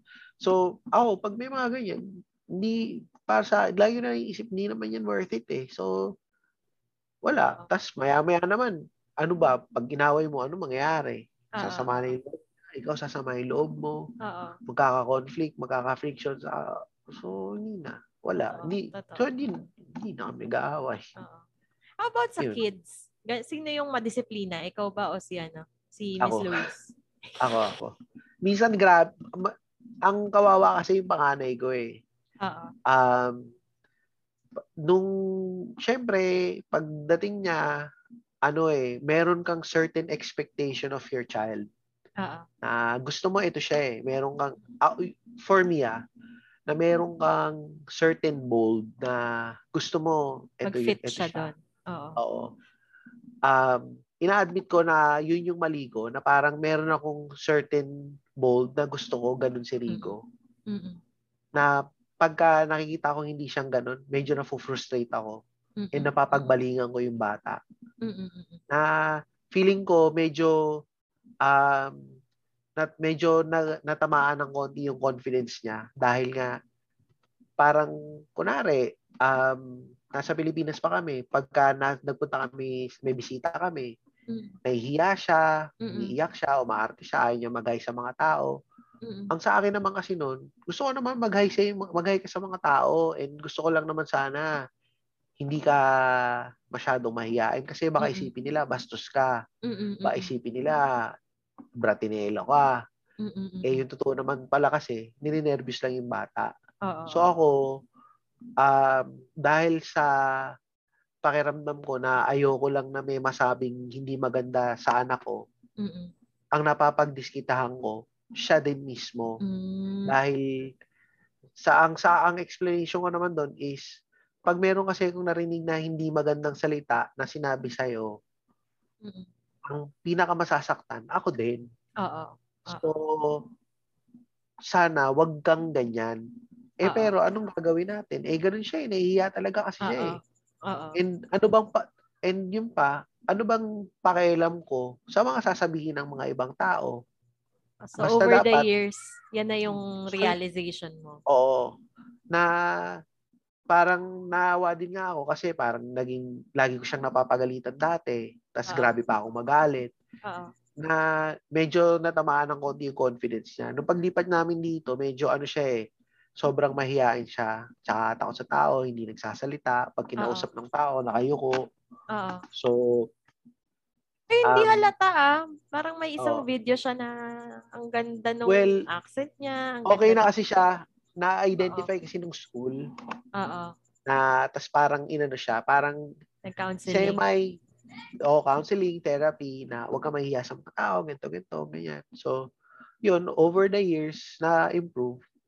Yun ang natuwa ako sa school dito. Sa public lang siya nag-aaral dito Merong ganun, tas libre. Libre siya na concerned sila dun sa mga bata talaga. Hindi lang sila concerned about grades. How good your grades are. It's sa well-being talaga. Well-being, social skills ng mga bata. Saya. Punta na ako dyan, charot. Oo. Ano din eh. So, yung bunso ko naman, siya para kasing, ikaw. Para siyang ako. Mini-me. Oo. Tapos, siya pa yung mas kamukha ako. Oo. So, hindi siya, ano siya eh, medyo mas resilient siya pagdating sa pag pinagalitan. Hindi siya na masyadong nagtatanim ng sama ng loob. Oo. Siya pa yung mga amo sa akin. Oo. Marunong mag-negotiate. Ano din, ano lang din sa kanya, yung nga, pag nagalit din siya, kung ano yung sinasabi niya, I don't love mama, I don't love you, I hate you, mga ganon. Pasmado bibig, ganon. So, sabi sa akin ni Luis, ayan, manang-mana sa'yo. Ayan, alam mo na, nakita mo na kung paano ka. So, yun. Anong realization mo nun? Nakita mo yung bunso mong anak na ano, pasmado din ng bibig. May nagbago ba sa'yo? Ang ina mo ah!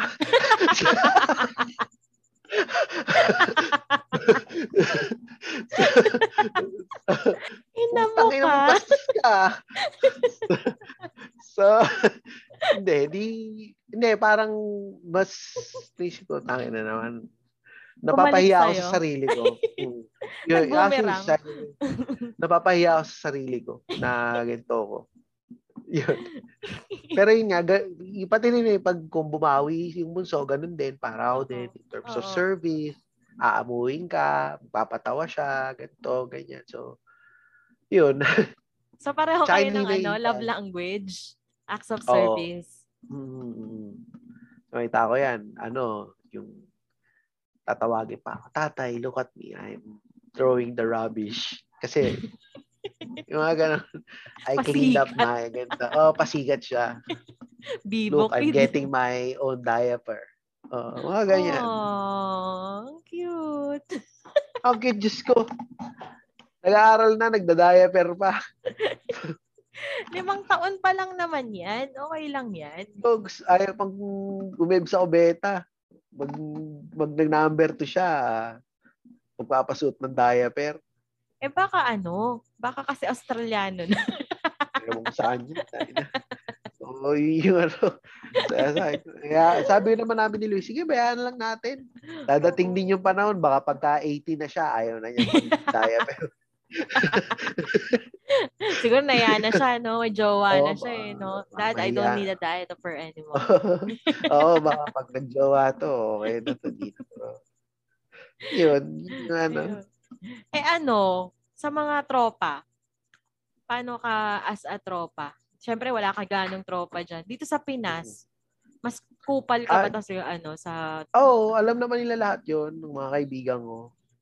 Tsaka alam din nila na, pag may mga bagong chismis, ako laging tatanungin. Laging alam nila na, Mosang talaga. Oo, ako yung pinaka laging una. Tito Boy nga yung tawag na akin ng mga kaibigan ko eh. Dati, uy, Tito Boy. Kasi nga, laging nauna sa balita eh. Uy, alam mo ba? Eto na nga. Eh, yan. So, yun. So, yung mga core group ko yun. Tsaka normally, din eh. Yung mga naging katrabaho talaga kasi, yung naging katropa ko, minsan kahit mga ibang mga naging direct report ko dati, as in naging sobrang mga katropa ko na din. Na minsan nga nasisilip kasi may direct report mo, tapos tropa. Sama kayong umiinom, magkakatropa kayo, ganito, kaya na-promote yan kasi ganito, ganyan. So, yun. Tsaka, medyo medyo direct to the point din kasi ko eh pagdating sa mga kaibigan ko. Kaya minsan, yung mga ibang kaibigan ko, feeling ko dati, syempre, nung sa Pilipinas, sa trabaho, may mga direct report ka, nakatropa mo. Minsan, sobrang nagiging prangka ako, lalo na kung kaibigan ko yung mga kasama ko sa trabaho. Minsan, sobrang prangka ko na baka minsan masyado nang masakit yung nasasabi kong mga salita. So, dumating yung point na parang nung wala na sa Pilipinas, parang feeling ko nagalit pala sila sa akin. Oo. Hindi lang sila makapalag kasi ako yung boss nila. So, yun. Although, yung mga talagang mga kaibigan ko na mga yung mga matagal na, alam naman nila na ganun lang talaga ako. Oo. So, alam lang din nila na sobrang mapang-asar talaga ako. So, yun. Oo. Whether they love you or hate you for that. Ganun pa rin yun. Hindi ka naman magbabago eh. Oo. Tsaka, ano din eh. Mostly talaga ng mga kaibigan ko. Marami kong mga kaibigan ng mga babae. Oo. Kasi, at siguro kasi, hindi nila ako masyadong nakikitaan ng mali siya eh. Oo. Kasi, wala. Kasi, yun nga, sabi mo nga, kung makipag-usap ako, ganito lang din. Oo. Batang kaw-kaw. Kahit sino ka pa, babae ka o lalaki ka. So, ganito lang din. Wala akong pakialam. So, yun. Yung ano mo, yung character mo na yan, na nagustuhan ng mga content creators, yan, nakabuo ng community, nagkaroon ng friends dun sa community ng mga content creators. Gusto mo ba siyang i-transcend into your own craft like podcasting, like ano, gusto, may plans ka ba to do that? Kasi baka kasi yung character mo kailangan mo nang yan. Bigyan mo na ng brand eh, di ba? Yung totoo, naisip ko naman yan. Pero ano lang, nadadala lang din ako na parang, sino naman manunod sa akin? Hindi kasi ako ganun ka, ano eh, yung, nakita mo ngayon, parang medyo easy na, yung medyo walang pakialam. Pero yung, at the back of my mind, hindi kasi ako ganun ka tiwala sa sarili ko, na ganun ka confident na, pag naglabas ako nito, this is me. Everyone will watch me. My content, it's great. Hindi kasi ako ganun eh, na parang, kasi medyo ano din ako siguro. Malakas ako mag-criticize eh. Sa mga, yung mga ibang mga nakikilala ko, na nakita ko, biglang naglalabas ng mga content. At the back of my head, meron ako laging masasabi. Yun nga sa Pilipinas. May mga makita ako sa Pilipinas na may YouTube page. Automatic, sabi ko, ba't nag-YouTube page to titignan ko agad. Parang hindi ko masyadong gusto yung content nito. Parang ganun ako lagi. Naisip ko lagi, siguro I'm just too hard on myself pagdating sa mga ganyan na naisip ko. Baka naman walang may gusto nitong character na to. Baka hindi ko kayang ipangatawan to. Lagi ako may mga doubts na ganun eh. So, naiisip ko. Yung kapitbahay ko dito sa Australia, sabi sa akin, nakita ko yung mga video mo sa Facebook, nakakatawa. Nakita ko yung mga pinopost mong video, nakakatawa. Alam mo, dapat YouTube yan. Ano yun, taga New Zealand? You should get a YouTube page. Ganto with your kids. Sabi ko, yung palang, parang ano, Team Kramer, kaso sa inyo, Team Ting. Titing. Titing family. Pamilya Titing. So, yun. Naisip ko, gusto ko, pero hindi ko lang naramdaman na kaya ko siyang masustain. Kampanan. And baka, tsaka yung podcast, sabi nga sa akin nung namiss ko, baka dapat ganyan ginagawa mo kasi. Kasi interest mo siya eh. Yung bibig mo, parang puwet ng manok. Daldal. Hiling ko pa naman dumaldal. So, or to daldal eh. Madada. Oo nga. Yun. May support naman pala ni Miss Louise na shoutout sa'yo, ma'am. See you on our next episode. So yun, ewan ko, siguro, malay mo, bigla akong maisipan. Nga. Pero okay naman ako nung ganito na tsaka kasi, kaya rin yung mga gagawa ng content. Ayoko kasi nung lalagyan ko ng script. Gusto ko kasi yung talagang tulad nito, itong ganito. May mga tanong na naka-outline. Pero ang gusto ko talaga kasi, yung talagang free-flowing lang. Kasi, para sa akin lang naman, kung meron kang script or kung meron kang skit or what na scripted, denumero lahat, nawawala yung puso dun sa content mo eh. And yung hinahanap ng mga tao sa isang content creator, at least for myself, ako ang hinahanap ko is yung spontaneity. Yun, spontaneity. At saka yung hindi ko alam yung word eh. Parang yung pagiging sincere or honest or genuine. Genuine. Parang Seiko wallet. Genuine. Oo, yung gano'n. Na parang, kasi yun yung magiging totoo mong brand eh. Na genuine ka, ito ka, this is me. Hindi ito parang palabas lang. Hindi ito yung, hindi ito act and hindi ito role na ginagampanan ko. Yes, ang binibenta ko is kung sino ako. Yes. Totoo yun yung naman para sa akin. Oo. Naisip ko na parang kung sino man ako, kasi hindi siya ganun ka mabenta. Kahit na wala naman akong pakialam kung magugustuhan, pero feeling ko kasi hindi lahat ng, kumbaga, lahat naman, hindi naman lahat magugustuhan kay. Ako kasi mismo, hindi pa sa akin bumibenta masyado yung brand mo. Yung brand ko. Gusto ko lang sana, para sa akin din, na parang, alam mo yun, na parang gusto ko din to. Pag tinignan ko yung salamin sa sarili ko, oh my God, this is so funny. I have to work on myself. Hi! Yan na yung mini mo. Go away. Cute. Danyan lang siya. Okay lang. Ang cute nga eh. Ayun. Tawag dito. Kasi nabanggit mo before, nagsusulat ka. Bakit hindi mo muna simulan sa vlogging? Actually, magandang idea. Actually, maganda siyang idea. Kasi para pag hindi ko alam kung ba't hindi ko siya naumpisahan. Pero, oo. Nung gumawa ako nung rules and regulation, nung sa page, sa community. Nung binasa ko. Actually, ano lang yun eh. Umupo lang ako, nag-type lang ako basta. Tapos diba? Parang sabi ni Makoy sa akin, grabe naman, pinag-effortan mo talaga. Naisip ko, di, upo lang ako yan, ano lang, nagsunod na ako. Nung nasa isip ko,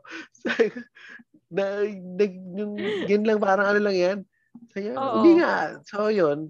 Tapos yun, naisip ko, baka, dapat yata, nagsusulat-sulat ako ng konti. Kasi parang ano, parang kung wala ka pang confidence na kahit sabihin mo audio lang, ako wala akong confidence sa video, baka sa vlogging. Kasi baka makita na namin yung ano, yung raw version mo. Ay, putang ina, Kristan to. Ang gago ah. Ang gago nito ah. Paano pwede, kaya actually, sa boses? Yung ganun. Actually, actually maganda nga idea yun eh. Naisip-isip ko nga din yun eh. Pero, hindi ko kasi alam kung, well, may mga platform naman for, diba? Vlogs. Siguro, malay natin. Pero yun, Sinimulan mo na sa ano eh. Sinimulan mo na doon sa page eh. Sa community eh. Madaling ba? Simpleng bagay. Pwede, Malit na bagay Kasi pag nagsimula baka medyo offensive sa umpisa eh. Baka makancel ka agad Hindi ka pa nag-uumpisa. Makancel ka na. Siguro ano lang, timplahin mo lang muna siguro. Siguro kailangan lang medyo hindi ka masyadong... Yun, konting gago lang muna. Oo, hindi masyadong coops. Konting gago lang muna. Ate, pero dati talaga gusto ko talaga maging writer. Yun naman talaga yung gusto ko talaga. Oo. Mahaba lang kasi yung pila kaya sa mascom. Kaya hindi ako nakapag-mascom. Ako naman DJ talaga. DJ. Oo, gusto maging DJ. Para dapat si, pangalan to, yung si Tambalan. Ay, mga na yun eh. Ang peg ko dati si Paul and Sherry, kaso nga lang di ako magaling mag-English. Paul and Sherry. Ano yun? Ay, naku. Feeling ko gusto tuloy ako sa'yo. Sa light rock.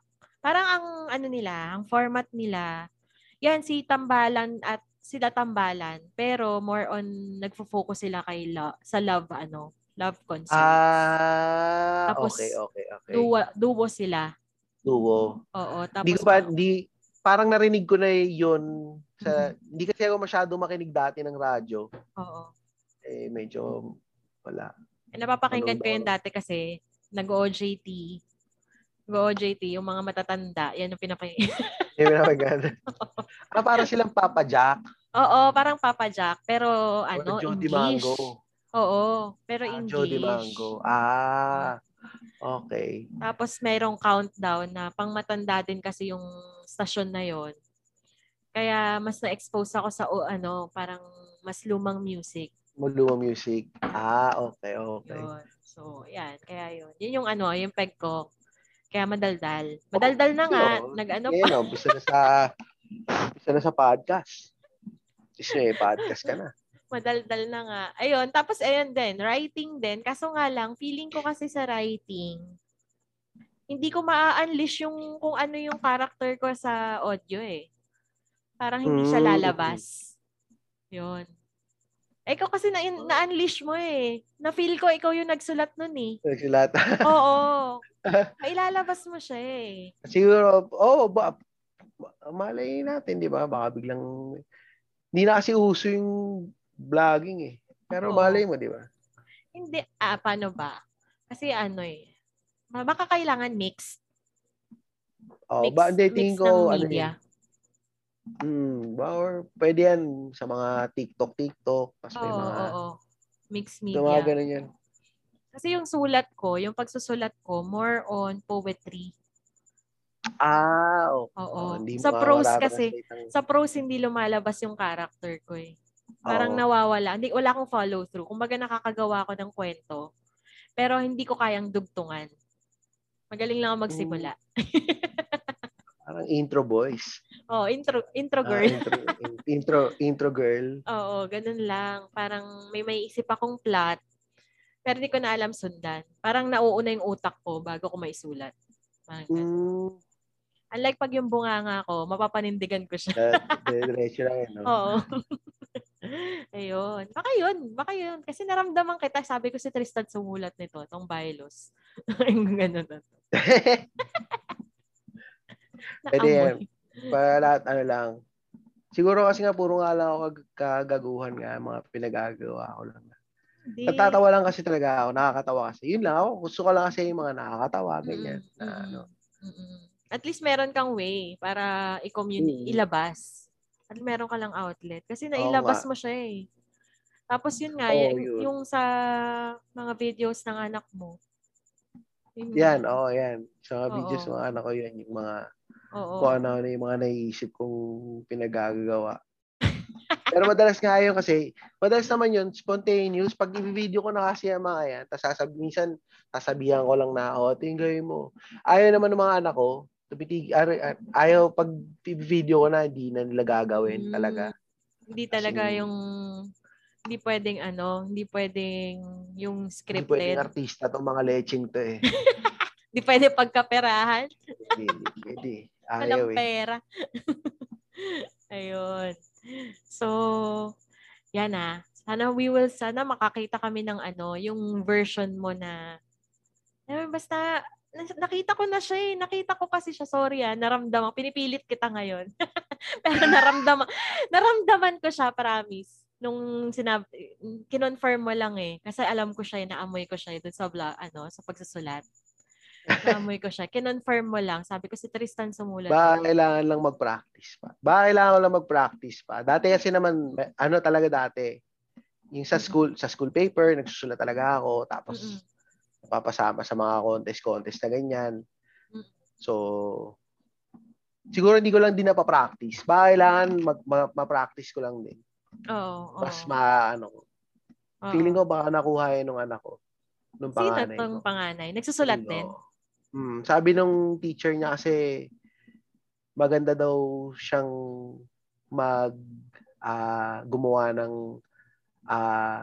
ng kwento. Yung parang author daw talaga ng libro pag sumulat. Ang galing. Sabi niya. Kasi dito kasi hindi siya grading eh. Parang kakausapin ngayon ng teacher, sasabihin ng teacher, How is your kid in school?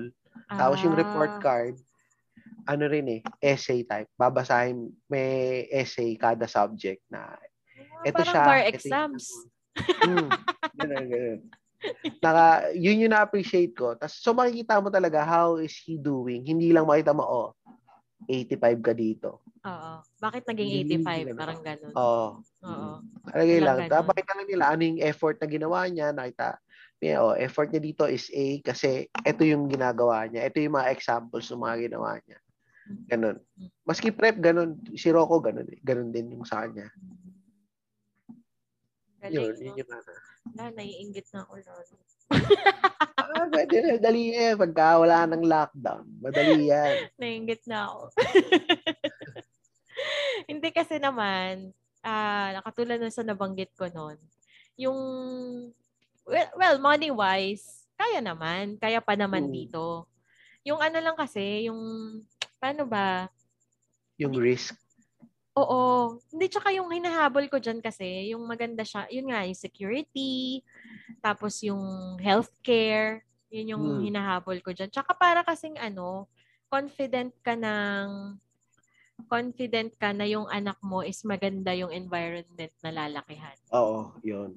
Actually, yun talaga yung pinaka number one na kung bakit kami nandito din eh. Yun talaga yung environment ng mga bata. Kasi yun tuloy yan. Kami dalawa ni Luis. Ano eh, okay na yung trabaho namin talaga sa Pilipinas dati. And, kumbaga, may bahay na kami noon. Kumbaga, natapos na namin bayaran yung hulog sa bahay. Yung kotse, patapos na din. Okay na. Tapos wala na kami. Tapos, bali yung pinakasweldo namin. Yun na, sa amin lang talaga. As in, wala na kami. Neto na. Oo. Wala na. Wala ka ng hulugang bahay. Wala ka ng hulugang kotse. Uh-oh. Okay na. Oo. Nakapagpundar na. Oo. Maagang nakapagpundar. So, okay na eh. Pero yun nga, yung nung naisip na eh, parang gusto ko ba na kaya ko bang sabihin na Rigo, mag-commute ka na. Punta ka na sa school. Oo. Yung sa akin, parang hindi ko kaya eh. And then, yun nga, nagkaroon ng opportunity. Plus, ang pinaka-deciding factor, yun nga, nung namatay yung nanay ko. Kasi ano siya eh, nagka-aneurysm. So bigla na lang siyang nag-collapse. Nung nag-collapse siya, tinakbo sa ospital. Tinakbo sa ospital, yung ospital na malapit sa amin, wala sila ng mga tamang facilities to check. Pero ang sabi na nga nung doktor, aneurysm, kailangan siyang i-CT scan, kailangan ganito yung gawin. Ito. Pero kailangan niya siyang dalhin sa ospital na may mga tamang facilities and kailangan ni ICU. Ang dami ko tinawagang ospital. So, kung Tandansora, St. Luke's yung binatanggit nila. Oo. So, ang dami ko tinawagang ospital. Wala kaming pera noon. Ang tinawagan namin yung mga ospital, ang unang tanong kaagad sa akin, meron ka bang 50,000 pang deposito? Parang i-deposito mo kasi hindi namin siya pwedeng tanggapin kung hindi ka magde-deposito. Oo. So ang sa akin nun, puta, life and death na eh. Mamamatay na yung nanay ko. And pag naputukan ka ng ugat, minutes. Oo. Printed ka na, wala na. Oo. Hindi ka pwedeng anuhin. So, hindi na siya, wala na siyang Medicard sa akin kasi nag-asawa na ako. Oo. Hindi ba yung Medicard? Ano na yun eh? Yung mga telecare, kailangan. Hindi na yung magulang mo eh. Oo. So, wala. Na, tawag dito, immediate family na. Oo. So, wala. Hanggang, tas nung eventually, nadala namin siya sa Quezon City General Hospital. Ang nangyari, pagdating niya doon, wala pa rin yung doktor. Yung doktor, dumating kami doon, mga 12 noon. Yung doktor, dumating 6 p.m. na. Oo. Tapos sinabi na lang sa amin, brain dead na yung mama mo. Wala na siya. Kung nag-hope ka ng milagro, kung mabubuhay siya. Pero milagro na lang kung mabubuhay siya. Naisip ko, kung dumating ka ng maaga, totoo, baka meron pa tayong nagawa, naoperahan yan, totoo, or ganito. Totoo. Pero ano klaseng, doktor ka. Mm-mm. But porkit doktor ka, pwede ka nang maging late. Mm-mm. Eh, yung trabaho mo nga, yun yung dapat na mayroong sense of urgency eh. Mm-mm. Hindi, wala akong pakialam kung doktor ka at yun yung tinapos mo. Kasi choice mo yan eh. Mm-mm. So dapat, tsaka sumumpa ka eh, na nag-pledge ka na yan yung trabaho mo. Buhay. Oo. Na magsasagip ka ng buhay. Sa tingin mo ba na yung wala kang sense of urgency, tumupad ka sa pledge mo? Mm-hmm. So parang after nun, doon ako naging parang naging mas desidido na parang sa akin ko, ayoko na dito. Hindi ako, hindi naman sa pagiging negative about being in the Philippines. Pero yun nga, based lang doon sa experience, parang yun yung parang naging deciding factor sa akin ko. Hindi na ayoko. Sa patay nanay ko parang ilang years ago na. 8 years ago? Mm-mm. Mga ganun. Mga 8 years ago. 7 years ago. Hanggang pag naalala ko na nagagalit ako dun sa naging sistema. Nagagalit ako dun sa naging kung paano yung hinandel. Kasi kasi wala talaga. Bahala kang mamatay dyan. Wala kang pera. Eh di mamatay ka. Parang ganun yung dating eh. Mm-mm. So, yun yung naging ano. Mm-mm. Na parang lagi naisip, hindi mo na naabutan si Rocco. Mm-mm. Hindi mo nakitang lumaki yung mga anak ko. Oo. So, wala. Hindi na kita nadala dito. Oo. Wala. Hindi. So, yun. Dahil dun sa mga ganong mga ano, parang yun lang yung naging ano ko. Yun yung naging nagpatibay dun sa decision mo. Yun. Tsaka yun. Nagalit talaga ako na ano. Mm-hmm. Yun yung ano ko lang. Pero, kasi parang, wala. Kasama naman yan sa parang, di ba, yan nga yung inaano ko eh. Parang, although wala naman focus, papasalamat pa rin ako na yung doon sa experience ko sa father ko. Nagulat din kami na wala kaming, pero yung initial noon, kung hindi namin kakilala yung head nurse nung isang unit doon, hindi kami maa-admit sa ospital. Di ba? Kasi parang diba? COVID yun na, tapos hindi na makahinga yung tao. Tapos yung pinakamalapit na mga ospital sa amin, buti nga, although mahalang 50K 8 years ago. Oo. Ngayon, parang ngayon, salot pag sinabing positive case, siya, 150K, 250K, yun ang i-deposito mo. Grabe. Oo, yun yung parang, nagpunta ng ibang bansa, may show money. Yun nga, show money. May show money. Saan ba may bayad yung pa-swab? Oh, may bayad yung pa-swab test? Oh. Nagbayad ka ba ng swab test? Yung swab test ko naman noon, nagkataon kasi na symptomatic ako. So, pwede mo siyang i-bill kay... okay. Pwede mo siyang i-bill kay healthcare, yun sa health insurance mo. Pero kasi, yun, so symptomatic ka, okay ka, di ba? Ang mahal nun, yung kasagsagan nung last year, 12,000 yata yung pa-swab test. Pa-swab test, 12,000? Grabe. Di ba? Hindi mo ilalabas yun eh, no? Sabi mo, susundutin ka na sa ilong eh. Susundutin na ilong mo. Dalawang beses na ako nagpa-swab dito eh. Sundutin pero ilong libre. Mo, sundutin yung lalamunan mo. Yun nga. Yan ako, dalawang beses ako dito nagpa-swab.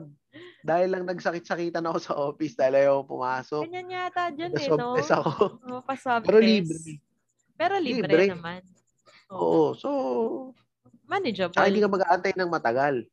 Oo. Yung sa swab test ko last year, diba yun nga, parang agonizing na nga yung... Kasi pag nandun kayo lahat, nagpapaswab test kayo, parang ang iniisip mo lahat kayo may COVID eh. Oo, kaya kayo nagpapatest eh, di ba? Tapos, nag-aantay ka pa ng 3 to 4 days pa noon. Medyo matagal pa noon eh. Tapos ang tagal pa. So, mag-aantay. So, naano ka na nga, kinakabahan ka na, parang nag-aanlanlangan ka na magpa-swab test. Tapos, nag-aantay ka sa results. Pinapatay ka nung pag-aantay ng results. Siyempre, mas stress ka noon. Oo. So, dito, 2 hours. 24 hours lang dito. Stress na. Baka may COVID ako. Although nagsinungaling live ka lang. Oo, nga. Ayun. Di, parang yun nga. Yun yung parang ano. Tapos yung handling talaga. Yung, although, I have to give it to the government naman na kahit papano, kahit third world country may ginagawa. Kaso nga, layo eh. Ang layo ng response. Kung kayo nga, nagngangalingal kayo dyan magmas eh. Kami, hinihingal kami mag-face shield. Yun nga. Tsaka, hindi mo rin kasi pwedeng isisi. Sa totoo lang, hindi rin talaga natin pwedeng isisi talaga sa government lang lahat. Oo, oo. Ikaw dapat. Disiplinado ka. Sa tao. Ikaw din. Kumbaga, kailangan mag-start din sa sarili mo. Oo. Pero malaking part din si government. Pero yun nga, hindi pwedeng sisisi mo lang sa presidente na or sa ganito. Iba eh. Lahat yan sa mayor. Lahat kasi yan, magkakadugtong din yan eh. So, hindi rin natin alam eh. Oo, alam nga naman, balik-balikan ka ng mga tanod. Kung di ka nagpa-face mask. Kung labas ka ng labas. Ikaw lang ba yung trabaho nila? Diba? Parang gano'n. Yun ang ano doon. Diba? Parang yun lang din. Although, in fairness naman, hopefully, makaraos kami. Sakaling ko consider mo na ano yung consideration mo para magstay dito for good? Para i-give up yung citizenship mo dyan?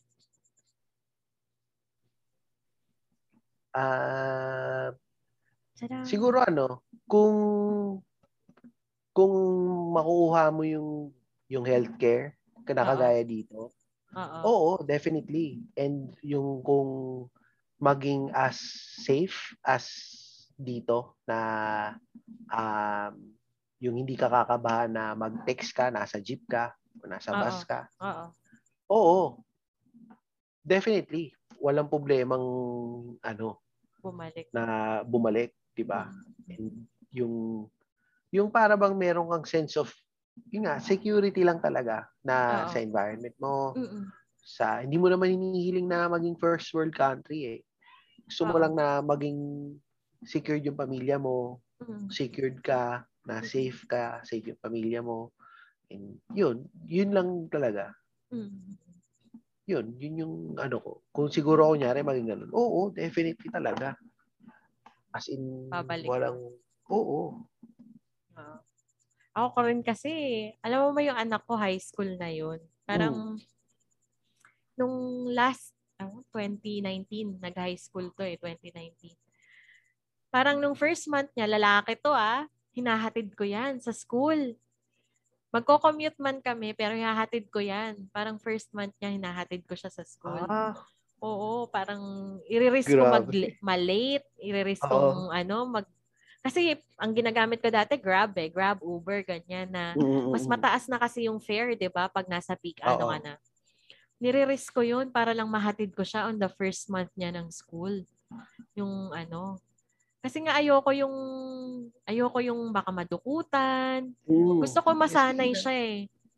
Gusto ko masanay siya na paano diskarte, saan siya uupo, ano yung galaw na babantayan niya, para hindi siya madukutan, paano siya mag-place ng bag pag naka siya. Kasi hindi ko makokontrol yung eh. At least i-prepare ko siya. Ganon. Wala. Ewan ko kasi, yun nga, hindi mo... Ako kasi hindi ko nga ma-imagine eh. Nag-uusap na kami ni Luis eh. Parang, sabi ko, kaya ko bang pag-combinin si Rigo sa Pilipinas? Kahit, kanyari, 18 na siya. Parang kasi hindi ko kaya. Yun yung kung gusto ko yung maramdaman ko na parang, sige, iwanan ko yan dyan. Pag ganun na yung paramdam ko, definitely, baka okay naman. Walang problema. Ito yung pinaka, parang natakot ako. Parang nagkwento siya. Parang nagiinuman kami magkakapatid eh. Kasi mga kapatid ko niyayaya ko mag-inuman yan dito sa bahay.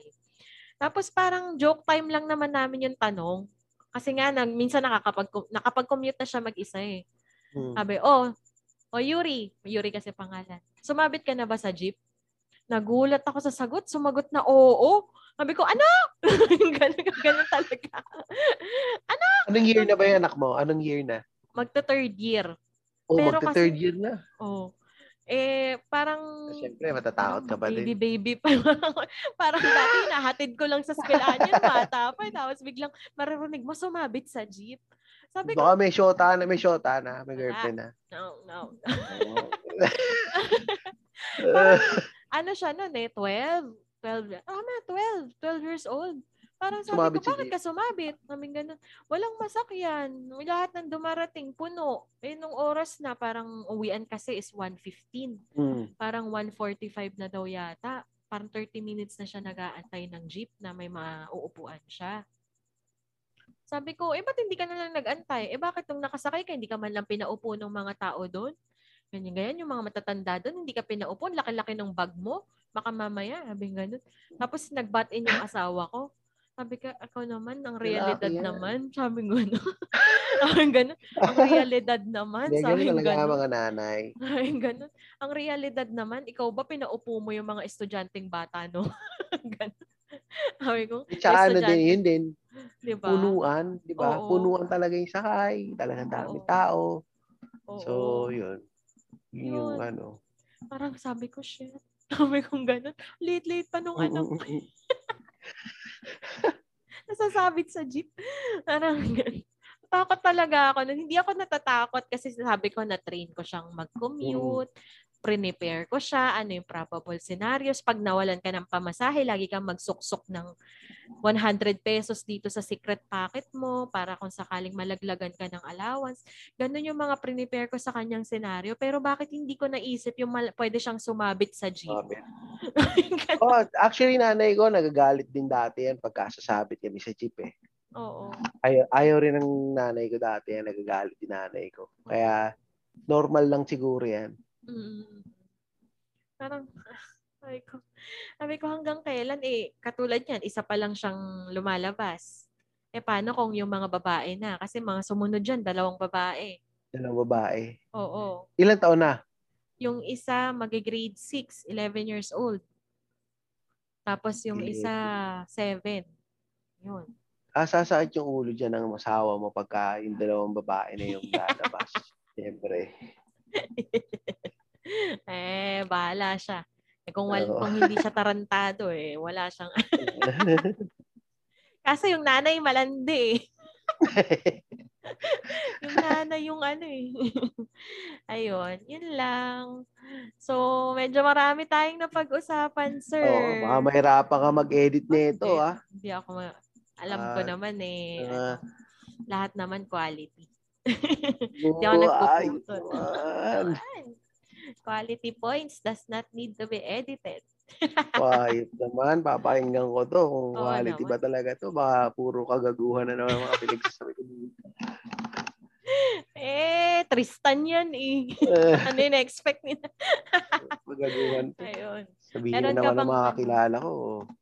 Yan. Bumana ka na naman. I-promote mo sa mga boss mo. Sabihin mo, mag-disclaimer ka. Sabi, but if you don't know Filipino, don't bother. Hindi, pagka ito, sinabi ko na sa mga kilala ko, sabihin mo, nandun ka na naman. Oo. Gusto sa ka na nakakalat. Ay, nako. Okay lang yan. Hindi niya nga Hindi niya pa masimulan yung podcast Dito muna siya. Parang nakikikapit bahay muna kung saan-saan. Oo. Nagpa-practice na siya. Kumalma kayong lahat. Ayun. Ipopromote ka? Yung mga mo dyan? Wala. Meron kang promote sa MC last time. Hindi. Teka. May crispy pata? Oo. Si Pitoys. Teka. Contact lang si Steiner Lim. Baka may ma-discount. Charot. Facebook. Meron yan. Hindi Mahirap yan magaganyan ngayon kasi pandemic. Dapat sinusuportahan sila. Full price. Sinishare ko yan lagi. Sinishare ko lagi yan. Yung mga post niyang mga tofu sisig, pork sisig, mga crispy pata. Ganyan. Nagbabalik tayo sa keto. Hirap bumalik sa diet ngayon. Putik. Papakamot ako. Keto diet mahirap mahal yung keto diet kasi ang hirap i-sustain, hindi sa ngayon kasi hindi sa dahil mahal siya ang hirap kasi nang sa sales pag lumabas ka kumain ka na tapos syempre papakainin mo yung kliyente mo alam nakatingin ka tama Tapos, siyempre, pag pinakape mo, lang nga naman, pasuin mo yung lalamunan yan. Pakainin mo rin ng tinapay o kaya cake, di ba? Parang gano'n. Pero ilang clients yan? Kunyari, ilang kliyente ang per day mo? Average? Nakakatatlo hanggang 4. O di tatlong, o sabi mo na apat na kain yun, syempre. Oo. Yung iba, sila yung nagbabayad kahit i-insist mo. Sabi, parang nahiya naman ako na tanggihan din kasi minsan tapos talaga yung iba mahilig talaga sa sweets tsaka sa carbs. Wala. Hindi ka makapalag.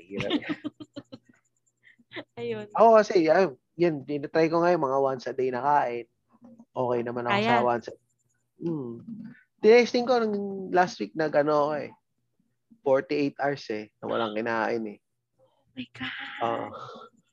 Pinakamatagal ko 27 yata. 27 kasi yung week before nun, todo kain. Sabi ko gusto ko lang mag-cleanse.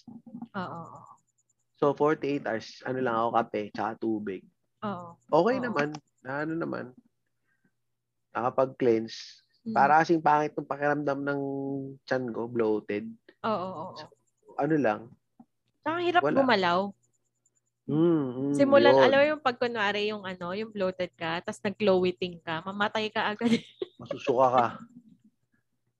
Tsaka yun, yung ginawa ko dati, yung kay Chloe Ting, hindi talaga ako kakain bago mag-Chloe Ting. Tapos pagkatapos kong mag-workout, wala na akong ganang kumain kasi nasusuka na ako sa hirap. Oo. Gawin ka na lang, maliligo ka na lang, tapos matutulog ka na lang. So talaga mangangayat ka talaga. Hindi dahil ayaw mong kumain, wala ka nang ganang kumain. Wala ka nang ganang kumain kasi masusuka na sa hirap . Hindi pa nakapag-low-eating ulit kasi yung nilipatan namin na bahay, maliit lang to . Walang lugar . Oo. Pero malamang pwede dito sa kwarto na to, pwede dito. Oo. Ala ko naman kasi ganyan, binabawi ko sa hula hoop. Buti nga may resulta siya . Hula hoop . Nakita ko sa YouTube yan mga nag-hula hoop. Oo. Kaya may resulta siya kahit papaano . Less yung pagka-bloated ko. Kasi talagang yung carbs, hindi ko siya mas iwasan ngayon . So, IF, tsaka workout talaga. Yan, IF. Maganda yung IF. Ito. So aside from pipromote mo ba yung mga mo, mga communities mo? Syempre, Machong Chismisan page. Natin. Baka may mga hindi pa nakakasali. Baka meron pa hindi nakakasali sa Machong Chismisan page. Ayun. Join lang kayo. Tsaka medyo strict kasi yung admin. Paka-strict ng admin. Sagutin yung lahat ng tanong. Tsaka i-follow ninyo sila sa Spotify. Oo. Tapos sa TikTok. Tapos sa YouTube. TikTok, YouTube. Sa Twitter. Sa IG din. Tapos lagi niyong i-play yung mga episodes. Oo. Para dumami yung plays. Siyempre, matito kay MJ's Bubble. Siyempre. Salamat. Kasi ito pala. Nakuha ko na. Si Pitoys. Saan na ba ito? Hirap naman kasi hanapin ito ni... para may Toys, may mga Big options. Fat Belly. Mga options tayo. Ang hirap talaga ng keto diet. Lalo kapag minsan pag yung umorder ka na feeling mo, crave na crave ka. Tapos sa Blyers, isip ang mahal. Tapos sa Bly. Painis. Siyempre. Ito nga. Pitoys Chicken Embassy. Ayan. Nasa Facebook. Sa Facebook siya. Oo. Ayun. Isa mo pang community. Huwag na yun. Dami ng followers na. Si Cool Pals. Siyempre. Siyempre, promote mo yun. Follow natin para dumami pa rin sila lalo. Dumami tayo lalo. Oo. Mababanata ka na naman ni James. Hindi mo pa Pampa-good vibes, lalo na kunyari nasa abroad or na-homesick kayo. Maganda silang pakinggan, pampalipas oras. Tsaka di nanonood ng news . Doon ako kumukuha ng news. Either sa kanila or kay Machong Chismisan. Yan. Minsan kasi wala. Minsan mas gusto mo yung light yung delivery nung . Oo, yung medyo parang nagkukwentuhan lang kayo. Yung mga kabarkada mo. Oo. Maganda yung light lang. Ayun, so. Yung mo, future vlog. Wala pa. Tsaka na, makita natin. Wala pa. Hindi natin. The Titing Vlog. Titing Vlog. Ang pangit. Ayun. So guys, maraming salamat sa ating guest na ano to eh, parang feeling ko mag-stand up din yata. Actually, sinabi na sa akin ni James. Dahil sa akin ni James, try ko daw. Dahil hindi ako ganun ka-confident. Pag walang tumawa, maaano ko eh. Mamurahin mo eh. No? Oo. Tsaka mawawala ako eh. May mga iba akong sinulat, binigay ko sa kanya. Sabi ko, tingnan mo kung pwede to. Sabi niya, masyado ko maraming sinasabi. Oo. Yan. Ayun. Baka kasi nakikick in yung pagka-writer mo na nagbi-build up ka. Binibuild up mo yan. Bago ano. Okay lang yan. Bakit? At least ang dami mong mentor, 5. Ang bibigat ng mentor mo pag nag-stand up ka. Iba yan. Ayun. So, ayun po. That has been Mr. Christian T. Ayun. Salamat, sir. Hopefully, makapag-join ka ulit. Nakatambay. Anytime. At maging ganito ka lap trip ang ating episode. Okay naman ako. Anytime. Basta sabihan niyo lang ako kung kailan. Hindi naman akong kausap. Tumambay eh. Ayun. At syempre, natutuwa din ako. Nga pala, natutuwa kasi ako. Australia yung second country na maraming lessons dun sa podcast. So talaga? Oo. Happy lang. So yun. Salamat sa ating mga friends na nare-reach dyan sa Australia. Sana Kasi parang dun sa analytics, makikita mo kung saan part ng Australia. Sana meron talaga. Talaga? Si Crush. Talaga? Oo. Tawag dito. Nagkakaroon kayo lalo. I-share natin yan. Parang hindi sa Brisbane. Parang syempre ang top Philippines, tapos second kasi Australia. So yun, thank you dun sa support ninyo. And alam ko, isa ka dun. Tsaka si nga pala, shoutout kay Arky. Si Arky. Ayun. Thank you, sir. Maraming salamat. Thank you. Opo. Thank you din. Basta, kailan po. Okay lang naman ako kahit kailan. So, yun. Kukulitin kita ulit. Maraming salamat. Wala problema. Okay. Thank you everyone. Have a great day ahead. Thank you, sir. Thank you.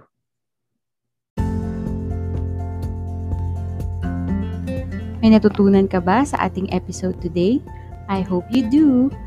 If you have comments, suggestions, or even violent reactions, kindly message me at my IG account at MJT, that's EMJAYET, or my TikTok account, that's EMJAY. Please also follow me at Spotify for you to be updated for future episodes.